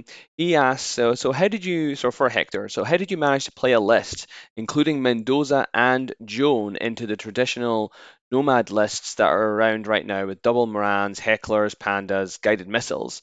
There's a reasonable amount of potent hacking threats being put down by armies such as assassins, nomads, combined, and even Yu Jing lists. He thinks it would seem to be rough to play Mendoza into stuff like that. So, what do you have to say to Hedgehime? Yeah, I mentioned briefly before, right? Mendoza is gonna be always my reserve troop, no matter what. I don't want him to compromise. Like in other instances would be John the Ark, but I believe I can defend John the Ark in my first deployment, and it's not easy to kill. Even if a specular killer, as we saw before, is not an easy job. So therefore, I reserve Mendoza. Then I try to put support in the form of Camos and mainly his best mate, which is the Beast Hunter. Beast Hunter is phenomenal to defend Mendoza and to clear the path for him. And if you consider the first list, I have, well, the second list I explained, I have a Crocman and a Zulu Cobra, so some resilience there. And in the other list, I have Uma Sorensen and a ball that can eventually cyber mask. So he's never isolated and he's always deployed in a safe spot. When I go first, I'm careful where I deploy him, and I consider if the opponent can have hidden troops with a hacking device, in which case I'm a bit more, I set him a bit back. And if I go second, many times I will put him in suppress fire, and he's like, well, come and deal with me. I have shooters at the back. I have this guy in suppress fire. So I rarely lose him in the, easily in one or two orders. Normally it takes the opponent a good effort to kill him. If you spend 10 orders to kill him, more than welcome. Take his life. Yeah. But yeah, he's been performing well. Would you say, though, so for the weekend that we just played, that... maybe there weren't too many hacking threats that you faced? Yeah, I could say the most challenging could be if, let's say, Kevin, you play something at the back that was juicy and obviously then not camo. And if I need to go through it, if I see multiple camo markers, I wouldn't probably go that way, especially if there are Taigas. I'm not going to change his life in that way. So I guess you just need to be careful with him. If you find an avenue to hit hard, go and hit hard. If not, he's too many points. Just find a good pocket, set yourself in suppressive fire, and let the opponent deal with you. Yeah, it's possible. But he's big fun. He's a lot of fun. Yeah, he looks like a lot of fun. I think... in some ways, maybe it would have been interesting to see if you had ended up playing against Peter Henry, because I know he had a very strong hacking net with the O12. He had gangbusters and serious teams and cyber ghosts and guided missiles. It would have been interesting to see how that game would have gone in there. But I mean, I guess Mendoza would be then. Mendoza would be a second wave or a third wave. Don't rush it. Yeah, when it's time, it's time. Absolutely. So the next question we got here from Tristan, he asks, I guess this is probably for all of us, but coming out of a couple of years of separation between communities, have you noticed any differences that have developed? Example, table setup, rules interpretations, etc. Well, one of them we mentioned before, right? Come to a surprise to me in BlizzCon, like the tables were rather open. So pieces like you were playing gave them the Q-drone with plasma rifle all of a sudden is not that efficient for the decapitation or for the other missions. So that was interesting. Then I could say N4 is a whole new world for everyone. Like, every time I face an army, it's like I have no idea anymore of the potential link teams and what's a pure link team and what's not. So my way of preparing to that is just when I'm building my list is like I consider briefly, can I deal with an avatar? Can I deal with a heavy infantry list and these kind of things? Because there is too much out there and it feels new. So a bit too early to see differences between the different states. But for me, it's more about trying to tune your list once you have something that you like that can respond to all those threats. Yeah. Val, do you have any input on that question? Basically, the Brisbane meta just doesn't. I don't think they've ever finished reading the fire team rules, so I think that's different. No, I'm only saying shit. No, just the table layout was probably the only thing, but yeah, too early to tell. Yeah, mm-hmm. Yeah. I think maybe Melbourne. I feel like at least maybe locally, Melbourne might be developing a lot bit of a name for itself as having dense tables. So perhaps Brisbane is the norm, and maybe we're just used to denser tables, perhaps. But I guess we really need to get out there and play more interstate events to find out where we actually sit. Yeah, interesting. Maybe it should be a mix. Bit of irony there. Yeah. You think Brisbane would have the open tables and the open minds, and we'd have anyway, I won't go any further with that joke. I think on rules interpretations, there's some points there that I noticed on that weekend in particular. I think it does show that people are still a bit rusty when it comes to at least the ITS rules. The way that we play, just getting mixed up from N3 to N4. Like how in N3 you could go prone and move into the armory, whereas now you literally can't unless you're S2 or S1. Those sorts of things. Also things like how climbing plus works and how super jump works. I know we got into that situation during my game against Zach, where it's a 4-inch high building, but he doesn't include the inch that you need to get onto the plane, which means there's no way anything with a 4-inch move can actually jump up there in one go. There's all these sorts of things which I think people maybe haven't really had opportunity to experience because we've all been unable to play games. I mean, obviously there's TTS, but I know not all of us have played that much TTS, or at least not competitive TTS. Yeah. That sort of changes things there. Well, you could come to an agreement. If you don't come to an agreement, you could roll a die, and if none of you is happy to roll a die, just call the TO. And sure. Yeah. Absolutely. Help you through. Yeah. Absolutely. Give me quick. So we have also a question from Hoppy. So a question for Hector. Did you construct your lists for the missions or for opposing armies or the table? I can take this one. No. Sorry, it was for you. I'm just fucking jealous. That's all right. No, go for it, Hector. That's fine, mate. Definitely for the mission. Mission comes first. Like opponents, as I said in the previous answer, right? I tune my list for the mission with my best response, and after is it done, I ask myself if I can deal with those different typologies of lists.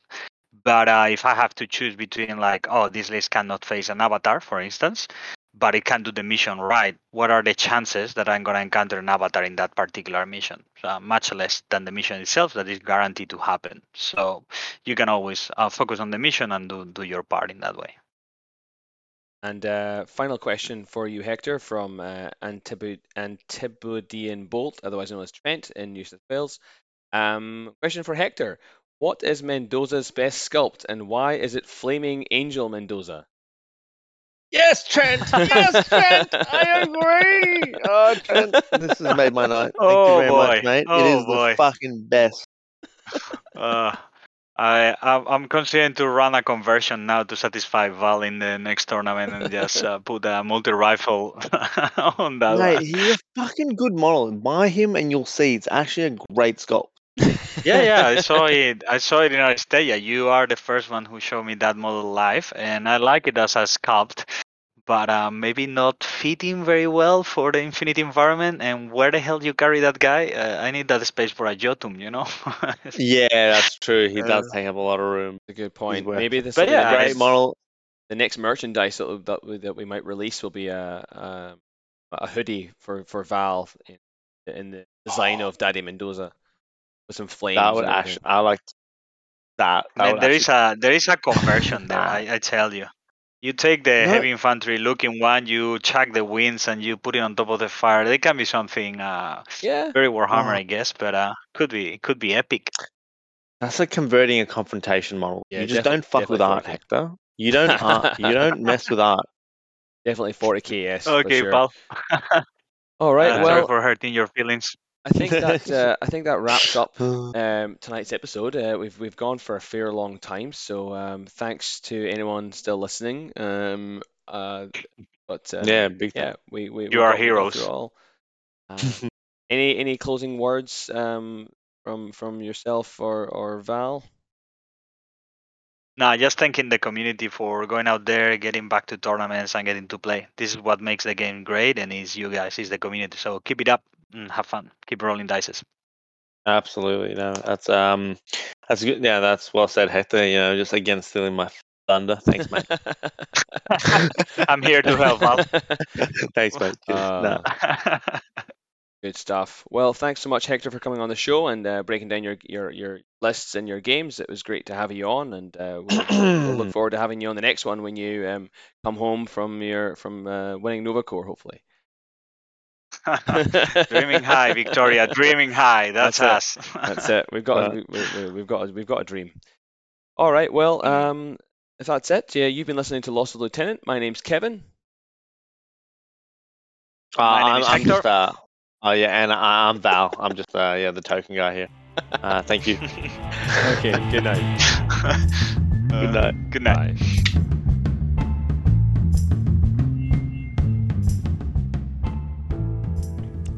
Here you go, Hector. As you requested, this is Rebellion in Dreamland by Gamma Ray. Thanks again for coming on the show, mate. Catch you.